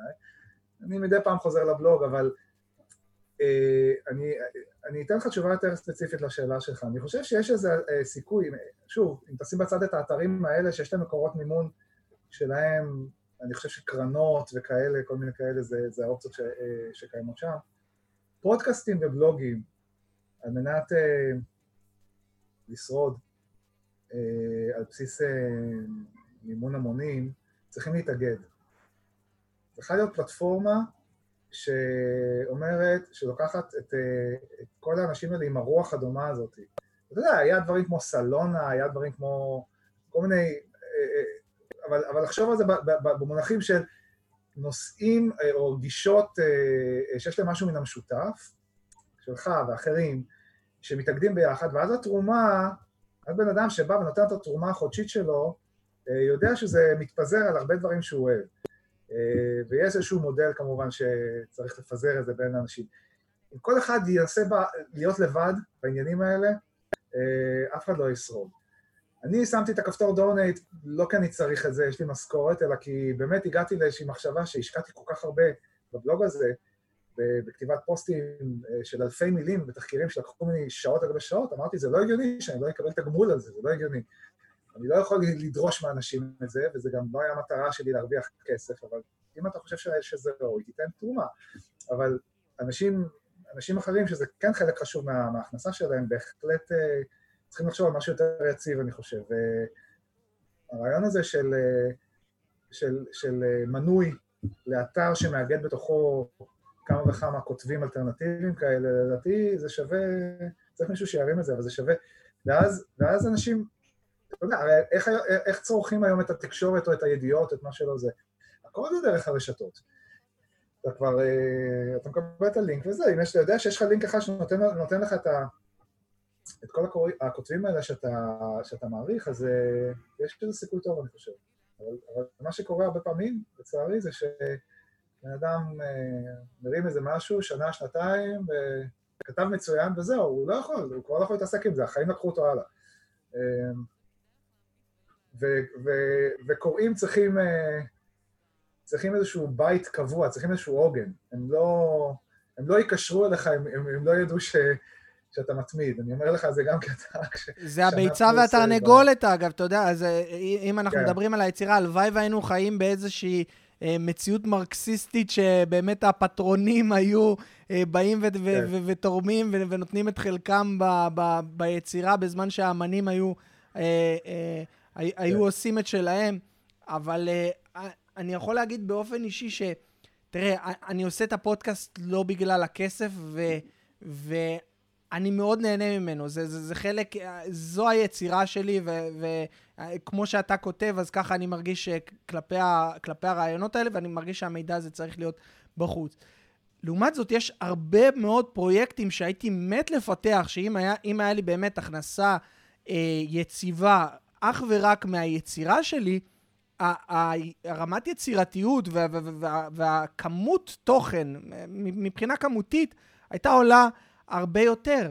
ו- וזה באמת, אתה אומר, מצד אחד הקורא רוצה לדעת שאתה רציני, מצד שני אתה לא יכול להשקיע את כל כולך ב- בעולם קפיטליסטי, שאם אין לך תמורה אז אין לך, אתה יודע, אוכל במקרר ו- וקורת כן. גג. אז זה, זה, זה, זה עניין מאוד טריקי, אבל אני מסכים איתך, יש, יש ניסיון כזה של... אה, של חברה אמריקאית, אני שכחתי כרגע את שמה, אבל שבעצם מאגדת אה, כל מיני, כל מיני אה, אה, אייקונים תקשורתיים. ראסל ברנד, אם אתה, אם אתה מכיר אותו, הוא, הוא שחקן, שחקן אנגלי, של כל מיני פיגורות כאלה, והם בעצם אומרים לך, אתה משלם subscription של איזה עשרה דולרים, עשר דולר בחודש, ואתה מקבל את, אתה יודע, את כולם פתוח. אז זה, זה, זה כן. בהחלט יכול להיות רעיון שאם היית שואל אותי מה אני הייתי רוצה לדעת שמאגד את, ה, אה, את המחנה המשותף לו, להבדיל משיחה מקומית ש, שהיא באמת מתעסקת בנושא הפלסטיני, או המקום החם בגיהנום, בצדק חברתי וכולי וכולי.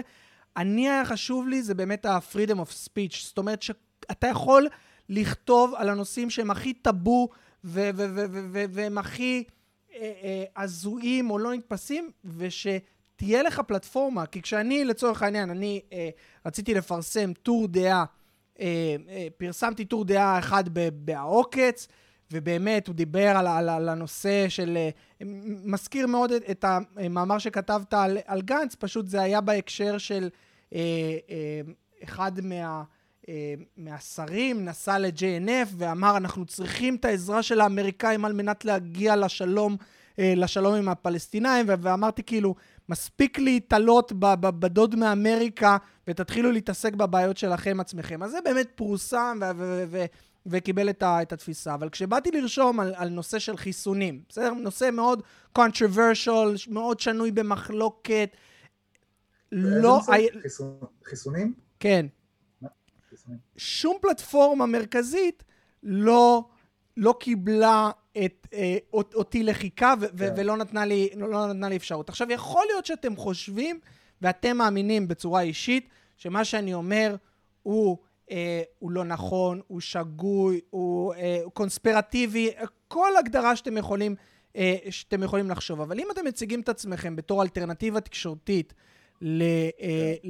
למיינסטרים, אני חושב שיש מקום גם לדבר הזה. אז זה, אם, אם, אם, אנחנו, אם אנחנו זורמים עם, ה, עם, עם החזון הזה, אני חושב שבאמת הנושא של, של freedom of speech הוא, הוא משהו שהיה באמת גורם לי להצטרף לאיזשהו, לאיזשהו תאגיד כזה, כן, או קופרטיב. כן, אבל פחות או יותר אמרת, אנחנו צריכים ארגון אנרכיסטי של אה, פודקאסטים, אה, שלא יכתיב לנו על מה לדבר.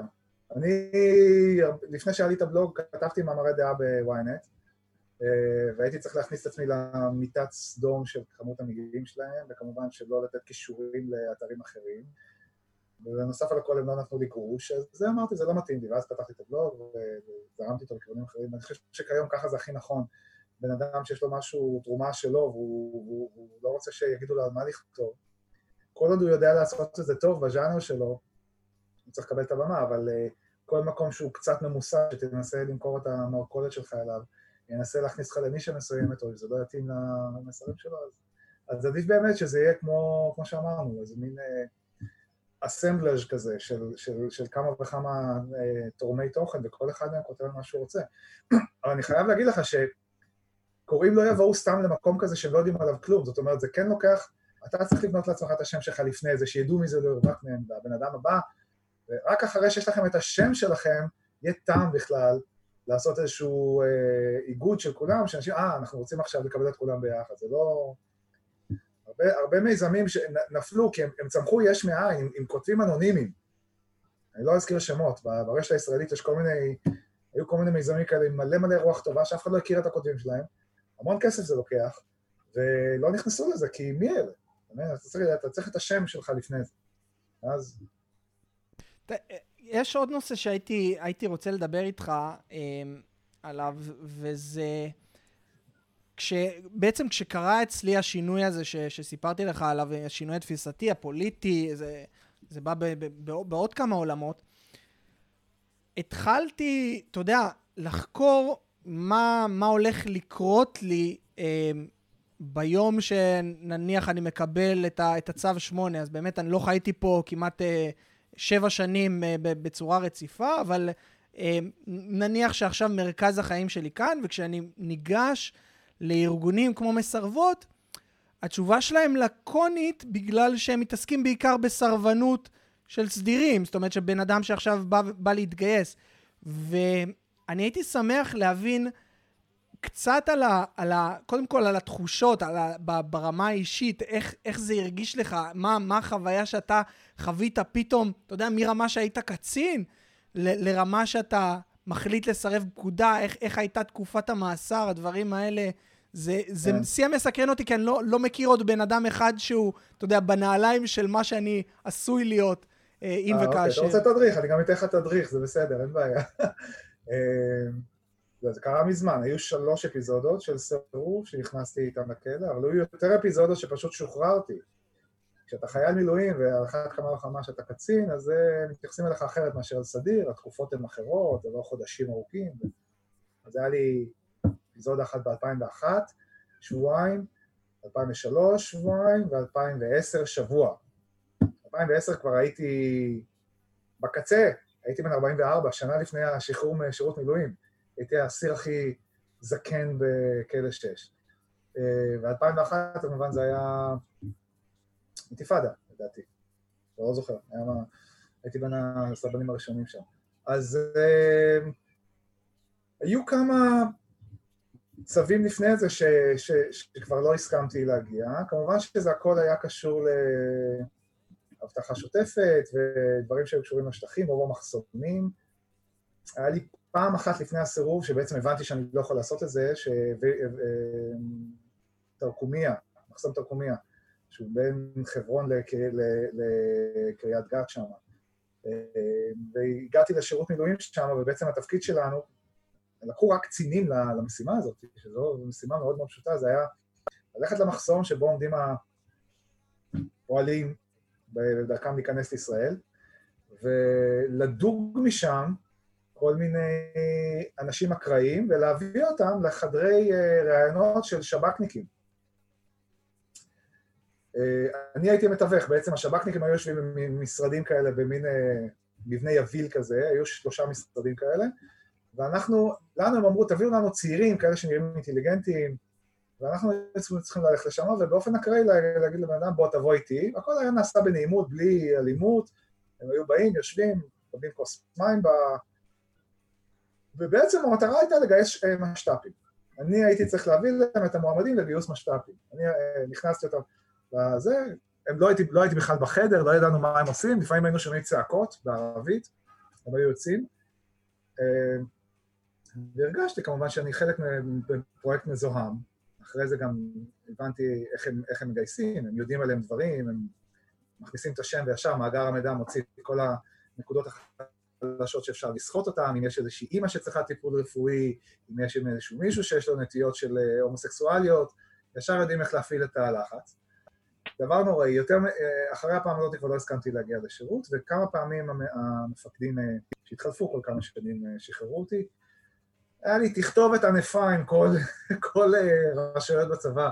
למה לא... למה אין, אין, אין, אין, שום, אין שום תועלת בזה שהם ממשיכים לקרוא לי, כי אני לא אגיע, אני רוצה שחרור, אני רוצה ועדת מצפון, לא היה עם מי לדבר, ועדת מצפון, הצבא ייחד אותה למקרים קיצוניים של פציפיסטים שמסרבים לדרוך על חיפושיות, ולא לא על אנשים שיש להם איזשהו גרעין פוליטי להתנגדות שלהם. ועדת מצפון לא, לא פותרת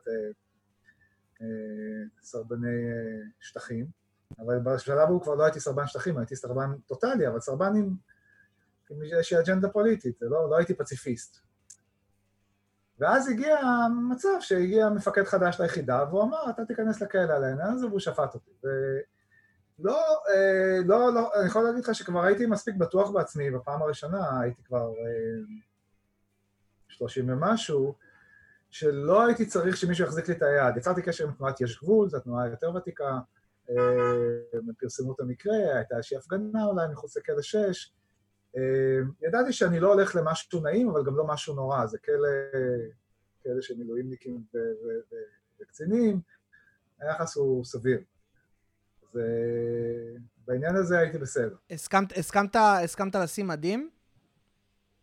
בכלא? הסכמתי לשים מדים, כן, כן. שוב, אני לא הייתי בקטגוריה של, ה... של הסדירים שלא מקבלים את עצם מוסד הצבא. אני גם לא חושב שצריך לבטל את הצבא. וגם, אתה יודע, זה היה נראה קצת תלוש אם הייתי אומר פתאום בשלב הזה בחיים שלי אני לא סתם uh, מדים. אני כבר עשיתי ארבע שנים של שירות uh, חובה.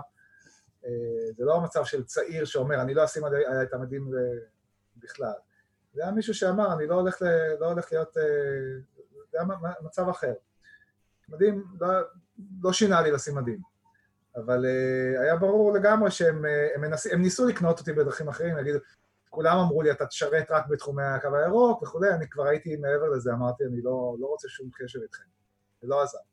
אז, uh, אבל ברגע שאתה בתוך הכלא, uh, אתה יודע, זה כאילו כל ההבדלים של הדרגות והרקע, הכל נמחק, כולם אסירים וכולם כל אחד הגיע מהבעיה שלו, ואתה לא מרגיש, לא מרגיש שם מגונה או מנודה או משהו כזה.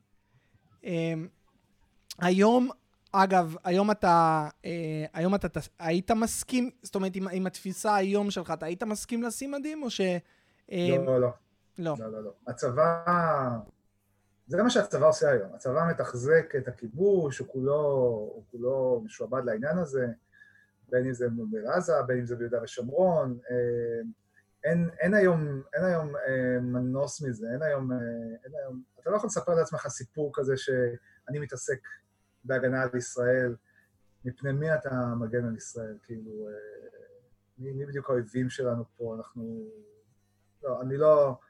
וגם, אתה יודע, אנשים אומרים, טוב, אז מה אתה רוצה שאף אחד לא ילך לצבא, אז מי יגן עלינו? הטיעונים האלה נגד הסרבנות, שבאמת, טחנו אותם פה כל כך הרבה שנים. בוא, בוא נראה קודם כל שלסרבנות יש איזשהו אפקט. אל תדבר איתי על מצב שאף אחד לא הולך לצבא, זה לא קורה. בוא נראה בכלל שהסרבנות מגיעה למסה קריטית כזאת, שהצבא צריך לעשות חושבים. אה, וזה בכלל, אנחנו כל כך רחוקים משם, שבכלל הדיון הזה הוא... תמיד מנסים לקחת אותך למקום הזה, אז מה יקרה אם כולם יסרבו? אבל זה לא קורה כרגע. בוא, בוא נראה מה יקרה אם בכלל הצבא יתחיל לחשוב, או, לא הצבא, אלא קובעי המדיניות יתחילו לחשוב למה אנחנו שולחים את החיילים. אה, ומעבר לכל זה, יש את העניין של להציל את נפשך, צעיר שהולך בגיל 18, והולכים לזרוק אותו בסיטואציות מאוד קשות, שאין לו שם חופש בחירה מצפוני, והוא הולך לעשות דברים נגד המצפון שלו, והוא הולך להשקיט ולדכא ולדרוך על המצפון שלו, רק בשם איזה שהן מטרות שהוא לא ממש מבין. אה, רק המטרה של להציל את נפשך מפני הדבר הזה היא מספיק חשובה. אני חושב שאדם צריך לדאוג קודם כל לעצמו בדברים האלה, ולא, ולא לחשוב רק על אה, מה יהיו כל התוצאות הנלוות של... אה, זה, זה, זה, זה מספיק חשוב בנקודה הזאת בחיים שלך, לא, לא להיות שותף לזה. אז ברור לי לגמרי שהיום הסיטואציה אחרת, אחרת ממה שהייתה. כן, אנחנו, אנחנו אומה, אומה שלמה שחיה בפוסט-טראומה, ואני עשיתי על זה גם איזשהו טור, טור דעה מצולם קצר כזה על... אה, אני לא יודע אם אתה אה, רואה טלוויזיה או לא, אבל היה ב, ב, בכוכב הבית, רביב כנר, היה סיפור של בחור שהחברים שלו ל, ליחידה מגולני נהרגו, ו, והיה את, ויש את הספר של לונלי, של...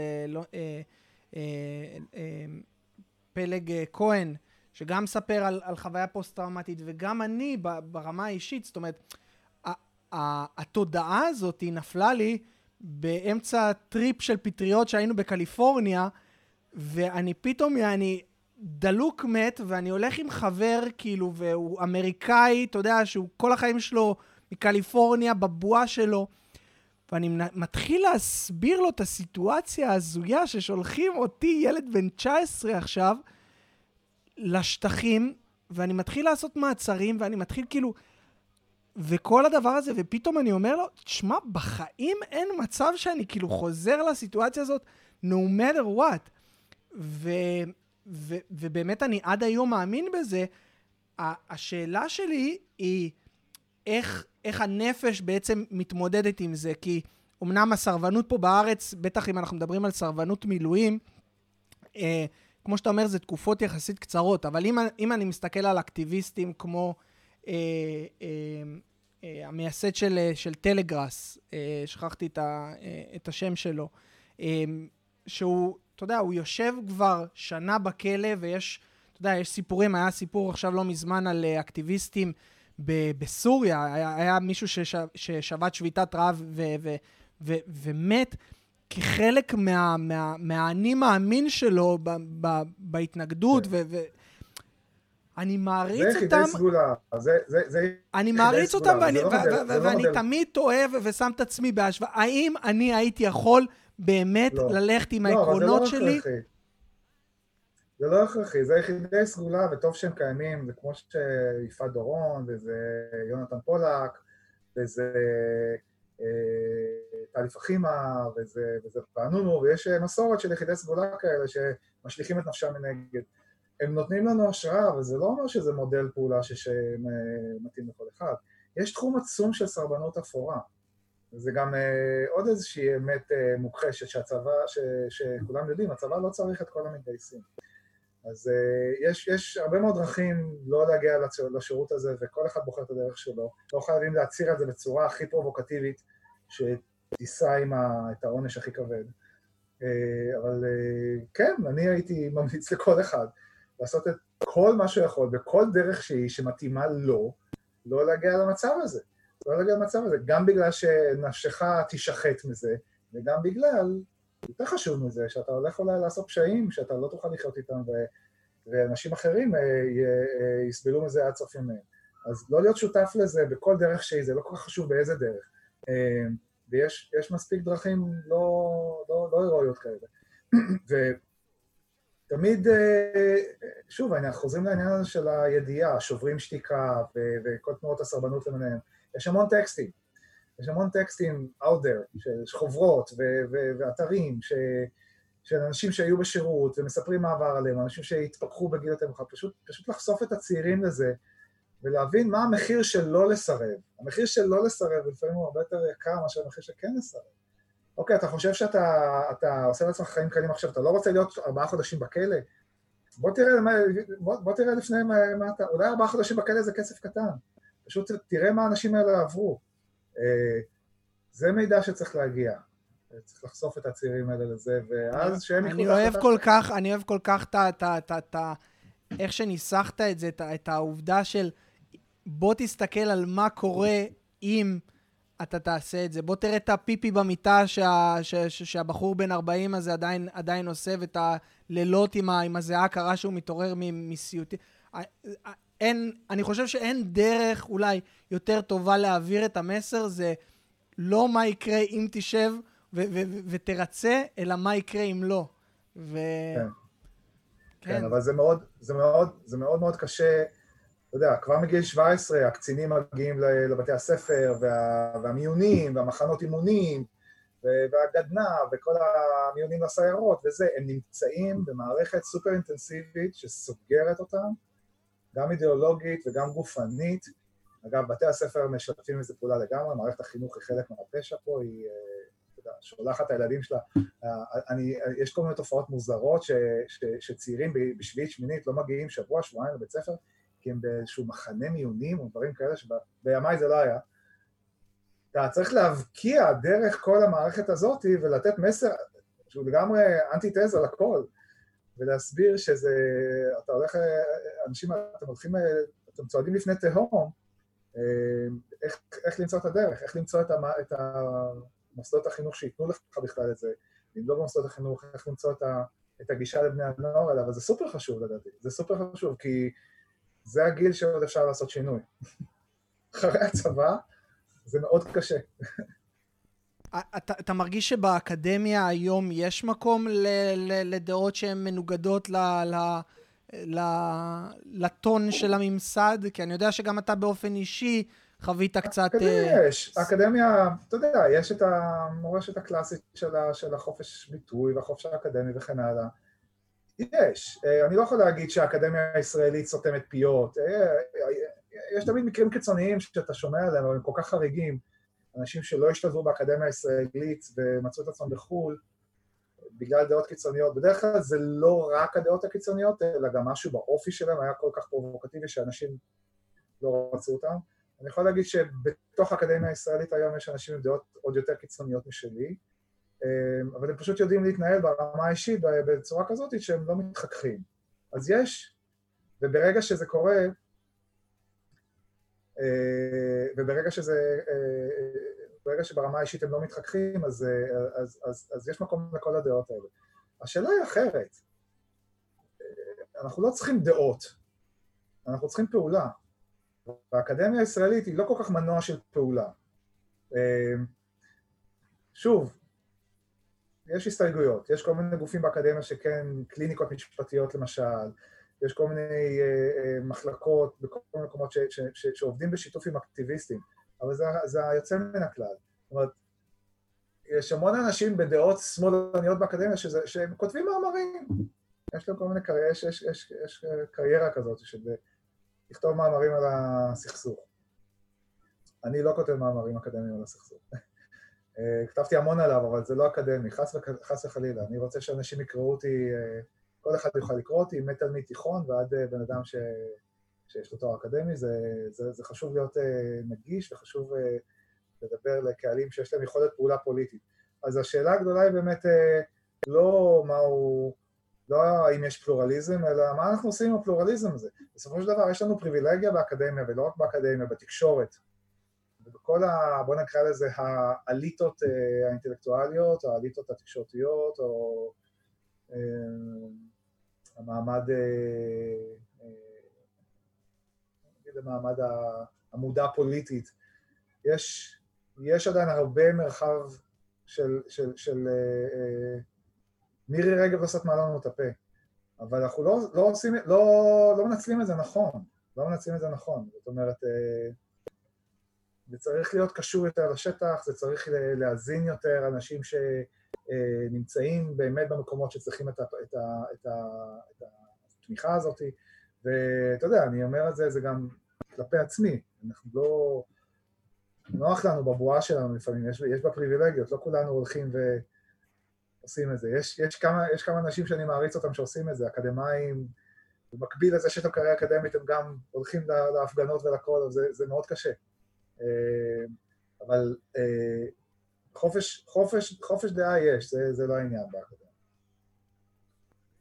אמ, אני רוצה לעבור איתך לנושא, לנושא קצת אחר, ואתה יודע, זו השאלה שאני חשבתי שאני הולך לפתוח איתה, אבל אה, השיחה okay. אוקיי. שלנו גלשה, ו- ו- ואני שמח על זה, כי היא יצאה באמת אה, אה, שיחה מרתקת וזורמת, אבל אני, כש... אני זוכר כשהייתי ב- ב- בצבא, לימדו אותנו בעצם באחד מהשבועות שטח, לימדו אותנו טופוגרפיה, וראיתי, אתה יודע, פתאום מתארים, אז זה כיפה, ואתה יודע, שני שליש גובה, וכל מיני הגדרות כאלה. ופתאום נכנס בי החשש שאני יותר לא אוכל ליהנות מהטבע, כי כל מה שאני אראה זה אני אראה בעצם את ההגדרות האלה של הגדרות צבאיות, במקום ליהנות ממה שבאמת קורה. אז אני רציתי לדעת אם בתור בלשן, היום כשאתה נתקל בטקסט, האם אתה, האם אתה ישר, העין השיפוטית בעצם נכנסת לתפקיד, או שאתה מצליח ליהנות עדיין מה, מה, מהאסנס, מהמהות של, של מה שבאמת uh, מועבר? אה, זו שאלה קלה, כי גם זה תלוי בטקסט. אני ניגש לטקסטים שונים ב-state of mind שונה. אם אני יושב אה, וקורא פרוזה או שירה, ותמיד חשוב לי לקרוא גם פרוזה או שירה במקביל, בלי קשר לדברים אחרים שאני קורא, אז אני במצב הרבה יותר, אה, אני לא אגיד פסיבי, אבל הרבה יותר קולטני, זאת אומרת, אני לא, לא נמצא במצב של שיפוט. אני, כותב, אני, אני קורא את זה ואני סופג את זה כמו כל קורא אחר שאוהב אה, לקרוא, ואני לא מחפש את ה... אני לא מחפש את הצד הבלשני וזה, אבל לפעמים זה צץ בלי, בלי, בלי שאני שולט על זה. ואז אני אכתוב לי איזה הערה קטנה כזאת בצד, כבלשן. אמ, ככל שהטקסט הזה יותר עיוני, טקסט אה, עיוני או טקסט של מידע ולא טקסט אה, בדיוני, וככל שהוא יותר פוליטי, ברור שאני אקרא אותו בעיניים יותר ביקורתיות. כי הרמת החשד הראשונית שלי תעלה. ואז שום, שום אה, כותרת, שום, שום אה, קטגוריה לא תהיה מובנת מאליה. אם אה, מישהו אומר ביטחון, מישהו אומר משק, זה מילים שאני מאוד... צמיחה, אם מישהו אומר רווחים, למי רווחים? כאילו, אני תמיד חושב, הכל חשוד, שום, שום, בייחוד שאתה קורא את זה, שזה מגיע מתוך המקומות הכי, הכי ניטרליים, כאילו ידיעה חדשותית. ברגע שזה נמצא בתוך טור דעה, אתה יודע, יש מישהו מאחורי זה, זה לא מסוכן. תוך ידיעה חדשותית זה הכי מסוכן. אז אני, אני כבר לא יכול להימנע מזה, ואני אני קורא את זה אחרת לגמרי בעצם. אני כבר לא יודע לקרוא את זה, אני לא יודע לקרוא את זה תמים. אה, זה כבר, זה, זה הפך להיות טבע שני. אבל אה, כמובן, אין בזה שום תועלת שאתה בא ומול טקסט שאתה רוצה ליהנות ממנו, כמו טקסט ספרותי או טקסט אחר, אה, או טקסט שאתה, בנושא שאתה לא מכיר בכלל, אז אתה חייב להיות... פתוח לאיך שהטקסט הזה מנסה להגדיר את הדברים, כן? אה, אה, אז אתה יודע, זה מין משחק כזה מורכב בין, בין כמה אתה יודע על הנושא וכמה אתה רוצה, כמה אתה רוצה, מה, אם אתה רוצה להוציא ממנו משהו או שאתה רוצה שהוא ייתן לך משהו, זה... זה... וכן, זה נכון שכשיש לך את הטבע השני הזה, אז לפעמים אתה צריך לרסן אותו? אוקיי? אבל... Uh, בוא נגיד, אני עוד לא במצב שהוא מונע ממני ליהנות. אה, אני כן יודע, אני כן יודע ליהנות, ולמעשה ההנאה הכי גדולה שלי זה כשמגיע השלב שבו המילים נגמרות. אוקיי? באמת לצאת לטבע, כמו שאמרת, אה, לחשוב על, אה, לחשוב על כל, לא על טקסט, אבל כל יצירה שהיא באופן לא מילולי, זה דווקא יכול להיות הרבה יותר מסעיר ו-rewarding מאשר לנסות להכניס כל דבר לתבנית של המילים. זה, עם זה אני מזדהה. מקסים. אמ, אתה, אתה יכול להסביר לי קצת על, על מה זה בעצם אומר להיות בלשן, ו, ו, ואיך בעצם נחשפת ל, ל, לתחום הזה, ו... מעבר ל, ל, ל, להגדרה ה, אה, כן. המילונית? טוב, יש כל מיני סוגי בלשנים, ואני uh, תמיד צריך להגיד, אני לא, אני לא מה, מהז'אנר של אבשלום קור, אני לא מאלה שבודקים uh, מה נכון, או מה היה נכון, או איך דיברו בימי המשנה, ויש כל מיני סוגי בלשנים. אני נחשפתי לזה בלימודי התואר הראשון, בשנים הראשונות שלי, כמו שאמרתי, דרך טניה ריינארט, שהייתה בלשונית ישראלית מאוד ידועה, ונחשפתי לגישה של חומסקי, שהיא גישה, לא יודע אם הכי דומיננטית, אבל היא בין הדומיננטיות היום. ואז זה, זה, זה, זה כל כך נשבתי בתפיסה הזאת, שזה, בשבילי זה היום בלשנות, למרות שאני מכיר, מכיר גישות אחרות, אני יכול לדבר על זה שעות, ואני יכול להסביר לך למה זה הדבר, הדבר הכי נכון ומעניין לעשות, אבל אה, תזכור תמיד שגם בתחום הבלשני חומסקי הוא אה, איש מאוד מעורר פולמוס ולא מסכימים איתו.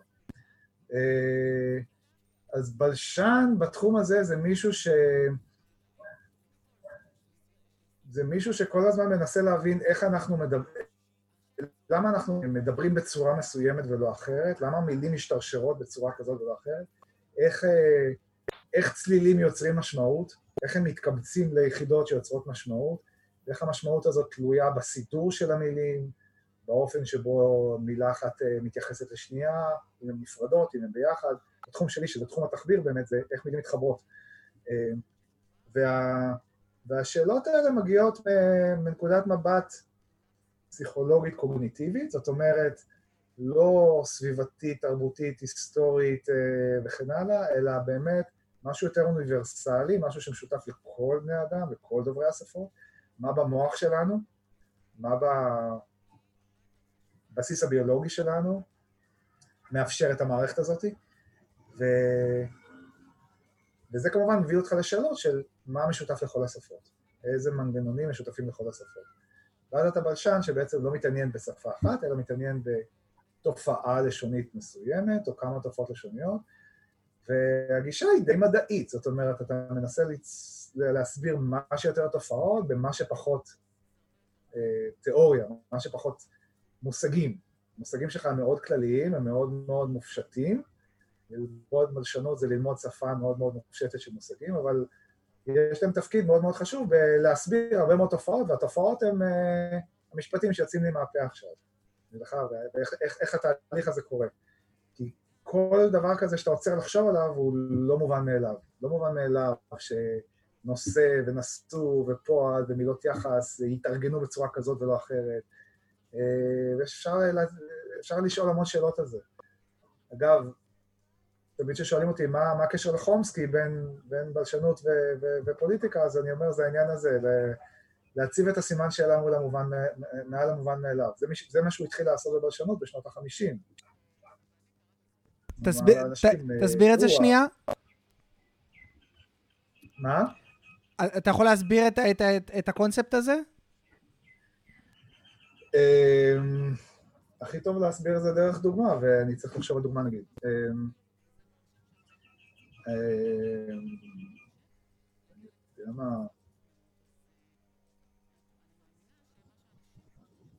חומסקי, אה, אני אתן לך דוגמאות של חומסקי, בסדר? פשוט אני אצטט דוגמאות שלו, אה, מהכתבים הראשונים שלו. אז אה, חומסקי אמר, אנחנו מסתכלים על המשפטים הכי פשוטים, כולנו יודעים מה המשמעות שלהם, כולנו יודעים שיכולה להיות להם משמעות אחת ולא אחרת, אבל אנחנו לא יודעים למה זה, כי לא לימדו אותנו את זה, בסדר? אז הנה דוגמה קלאסית שלו, ממש אה, מצוטטת לה יפה. הוא אומר לך, תסתכל על שני המשפטים הבאים. John is eager to please, שבעברית היינו אומרים, ג'ון uh, uh, להוט לרצות, לעומת John is easy to please, שבו המשמעות היא משהו שונה לגמרי, קל, קל לרצות את ג'ון. במשמעות הראשון, במשפט הראשון, עכשיו שים לב, כל ההבדל זה eager ו-easy. במשפט הראשון אתה מבין שמי שמרצה זה ג'ון. במשפט השני אתה מבין שמי שמרוצה זה ג'ון, הוא המושא, מישהו אחר מרצה אותו. עכשיו, זה היה יכול להיות ההפך. זה היה יכול להיות שג'ון is eager to please, היה יכול להיות שמישהו ג'ון, ג'ון להוט שמישהו אחר ירצה אותו. John is eager that somebody will please him. כן? אבל זה לא המשמעות של המשפט, המשמעות היא שג'ון להוט שהוא ירצה מישהו אחר, נכון? ו-John is easy to please, היה יכול להיות שקל לג'ון לרצות מישהו אחר. אבל זה לא המשמעות של המשפט, אלא המשמעות היא שזה קל למישהו אחר לרצות את ג'ון. עכשיו, אנחנו לא חושבים על זה, כי זה מובן מאליו, אתה אומר את המשפט ואתה מבין אותו בדרך אחרת. הפריצה של הבלשנות של חומסקי הייתה לדמיין, לדמיין את מה שלא קיים בשפה, אבל היה יכול להיות קיים, או לפעמים קיים בשפות אחרות. לפעמים זה קיים בשפות אחרות.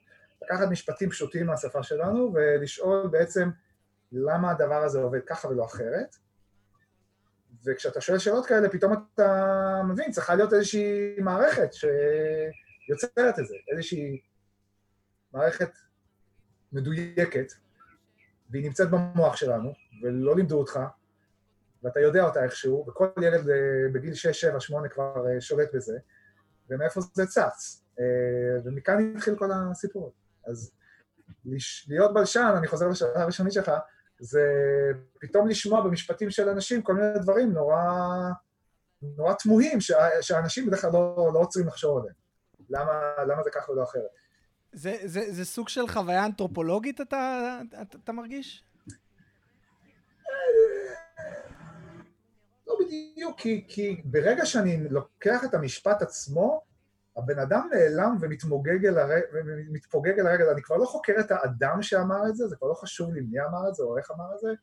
זה, זה חוויה אנתרופולוגית במובן הזה שכאילו אתה עומד מחוץ, אתה עומד מחוץ לקהילה ואתה חוקר איזושהי תופעה שקשורה לקהילה, אבל אתה עושה את זה כבר ברמה שבעצם אתה, לא, אתה, כן. כבר לא צריך, אתה, אתה כבר לא צריך, אתה כבר, אתה כבר לא יודע מי אמר את זה ומתי הוא אמר את זה, ורק רק חשוב לך הדבר עצמו ש... ש, ש זה קצת כמו לקחת, אתה יודע, דגימת דם, או איזושהי רקמה ממישהו, ואתה כבר לא יודע ממי זה הגיע, אבל היא מעניינת בפני עצמה, כן? ומתי פחות או יותר, אם, אם אנחנו מדברים על ההתפתחות של השפה הוורבלית, מתי פחות או יותר זה קרה במהלך ההיסטוריה, אנחנו יודעים להגיד? אמ, יש השערות, אין... אה, כמובן שזה קרה הרבה לפני השפה הכתובה. אמ, היו, זאת אומרת, תקשורת מילולית לא הייתה תלויה אף פעם בכתיבה, כתיבה זו תופעה יותר מאוחרת. אמ, העדויות הן עקיפות, ברגע שיש עדויות לסוג של אה, ארגון קהילתי ואיזושהי רמה גבוהה של שליטה בכלים ואולי אפילו אומנות, אז אנשים מסיקים שחיי קהילה כאלה היו יכולים להתקיים רק עם תקשורת מילולית. אז היום מדברים על משהו בין 100 אלף ל-200, לפני, לפני 100 אלף, בין 200 אלף ל-100 אלף שנה לפני ימינו. אמ, עוד עדויות עקיפות זה פחות או יותר המבנה של הגרון האנושי, שהשתנה בין ההומונידים שהיו אבות אבותינו לבין ההומו ספיאנס. היה איזשהו שלב שבו היה צריך להתרחש איזשהו שינוי אנטומי כדי שנוכל להפיק צלילים של דיבור, אבל נדמה לי שהיום כבר מניחים, מבינים שהשינוי הזה התרחש די מוקדם, זאת אומרת, החידה המדעית היום היא בעצם למה, למה הייתה תקופה כל כך ארוכה שבה הייתה אפשרות אנטומית לדבר, אבל בני אדם לא דיברו, לפחות לפי העדויות העקיפות. ו...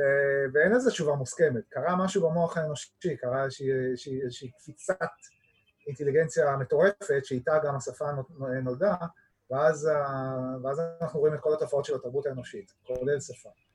אתה מכיר את ה-stoned ape theory? את, את התיאוריה של... Uh, שבעצם ברגע שאבות uh, אבותינו, אני לא יודע איזה, איזה sapiens זה, זה, זה בכלל היה, כן. הומו ארקטוס, או מה, מה שזה לא יהיה, אבל אוקיי. אוקיי. uh, ברגע שהם uh, uh, התקדמו מאזור uh, בעצם אתיופיה, התחילו לעלות צפונה באפריקה, uh, התיאוריה אומרת שבתקופה יחסית קצרה של אה, פחות או יותר 11,000 שנה, אה, שהם נחשפו לפטריות, פטריות הזיה, וזה בעצם מה שפיתח את אה. ה frontal cortex, שהגביר לנו בעצם את התודעה, אז לא יודע, אני לא טעיתי אולי... זה לא מזמן, כן, כן. קראתי על זה לא מזמן, כן. אתה יודע, הכל... זה מין שדה של ספקולציות, הרבה אנשים מדברים על זה. אנחנו... אני יכול להגיד לך שבשנים לא מתעסקים בזה, כי, כי אין, אין, אין אה, hard evidence לעניין הזה, ומתעסקים בשפות קיימות, ועדיף גם בשפות מדוברות, שאתה יכול פשוט אה, לחקור אותן אה, לא, לא רק מתוך טקסטים. אחת הבעיות בלעבוד עם טקסטים זה שאתה לא יכול לדעת מה, מה בלתי אפשרי לעשות בשפה הזאת, רק מה כן אפשרי. מה שנתתי לך את הדוגמאות קודם על מה לא אפשרי לעשות, זה לא, נש... זה לא נשמע לנו בטקסטים, רק מה אפשרי. אז זה, זה קצת מגביל אותנו. אז בשנים יכולים לשער כל מיני השערות על איך, איך כל העניין הזה צמח, אבל אין לנו ממש תשובות על זה. יש איזושהי קפיצה מסוימת שאולי זה הפטריות, אולי איזושהי מוטציה גנטית, שפתאום אפשרה, אפשרה את היכולת האינסופית הזאת. מה שחומסקי מציע בשנים האחרונות, וזה מתוך מבט השוואתי על מערכות תקשורת של בעלי חיים אחרים, שזה בעיקר אה, פרימטים, אה, אה, קופי על, קופי שימפנזים וכן הלאה, וגם ציפורים. ההבדל העיקרי, שני הבדלים, בין המערכות תקשורת שלהם לבין שלנו, זה אחד, היכולת האינסופית, זאת אומרת, בדרך כלל, מה זה בדרך כלל? תמיד, המערכות שלהם זה מערכות סופיות, יש אוסף סופי, אצל קופים זה עד כמה עשרות לכל היותר, בדרך כלל זה פחות, של קריאות עם משמעות קבועה, ואצל ציפורים אה, גם, אצל ציפורים אגב יש, יש, יש כל מיני מצבים, מצבים שהשירים אה, נולדים גנטית, או השירים נרכשים מתוך האזנה, או איזשהו צירוף של השניים, אבל תמיד זה יהיה אוסף מצומצם. וזה לא יכולת אינסופית, כמו שלי ולך יש, פשוט לייצר אינסוף משפטים חדשים כל הזמן. אז זה מה שנקרא היכולת האינסופית של השפה האנושית, שזה דבר ייחודי לגמרי, וזה כנראה מעוגן באיזשהו חידוש ביולוגי שהיה במוח שלנו או בגנים, שאפשר לעשות את זה. והדבר השני זה היכולת uh, להתייחס לדברים שהם לא בכאן ובעכשיו. אם אתה מסתכל על uh, מה קופים, uh, אומרים אחד לשני כשהם קוראים את הקריאות שלהם, תמיד זה מתייחס לאיזשהו גירוי שהוא נמצא בסביבה. יש פה נמר, יש פה נשר, אני רעב, אה, הציפורים, זה יהיה חיזור, או איזושהי קריאת אזהרה, אה, אה, אבל זה אף פעם לא יהיה מה, משהו בסגנון, אה, אתמול היה ש... אתמול היה פה גשם. זה, זה לא יכול להיות משהו, משהו שלא, שלא קרה עכשיו. אז גם ה, מה שנקרא direct reference הזה, זה משהו שהוא ייחודי לאדם, וגם הוא יכול להיות שהוא, יש לו איזשהו בסיס ביולוגי, אבל שוב, כל ההשערות האלה, קשה לדעת מה, איך, איך, איך, אה, איך לבסס אותם. בסדר גמור. טוב, עידן, אה, תודה רבה רבה רבה על הזמן. אה, היה לי באמת כיף, ואני מקווה שקודם כל שהר, שהרבה יותר אנשים ייחשפו. עכשיו אני מתחיל להגיד, רגע, אמרתי את המשפט הזה נכון הרבה יותר. אבל אה, אני, אני באמת מקווה, אני מקווה שהרבה אנשים ייחשפו אה, לבלוג שלך, לכתבים שלך. אה, מה הכתובת כדי שאנשים בעצם יכולים להגיע, או איפה אפשר למצוא אותך ברשת? הכי פשוט שאפשר זה עידנלנדאו.קום. עידן לנדאו. אני חייב להגיד שבעברית אני קורא לעצמי לנדו, אבל בכתיבה באנגלית זה AU, ככה זה מקובל, אז עידן, L-A-N-D-A-U.com. על הכיפאק. אז uh, תודה רבה. חברים, אני מקווה מאוד שנהניתם מהפרק עם uh, עידן לנדאו. הוא ביקש שלא נקרא לו פרופסור עידן לנדאו, בן אדם צנוע, uh, ואני מאוד מעריך את זה. אם אתם נהניתם מהתוכנית הזאת ואתם רוצים, ואתם כבר הבנתם את החשיבות של uh, עיתונאות עצמאית, uh, אם אתם רוצים לתרום, אפשר לתרום לפודקאסט אה, החל מדולר אחד בחודש, דרך פלטפורמת פטריון, patreon.com/וקנין ליאור, ולאחרונה אה, יצא קורס שלי של איך מייצרים וידאו פודקאסט, אז למי שמעוניין ללמוד על איך באמת בונים פודקאסט, ניתן להיכנס לאתר שלי, יופיע קישור כאן למטה אה, ב description. וזהו חברים, אנחנו נתראה בתוכנית הבאה. עידן, תודה רבה ושיהיה שבת שלום. תודה לך, שבת שלום.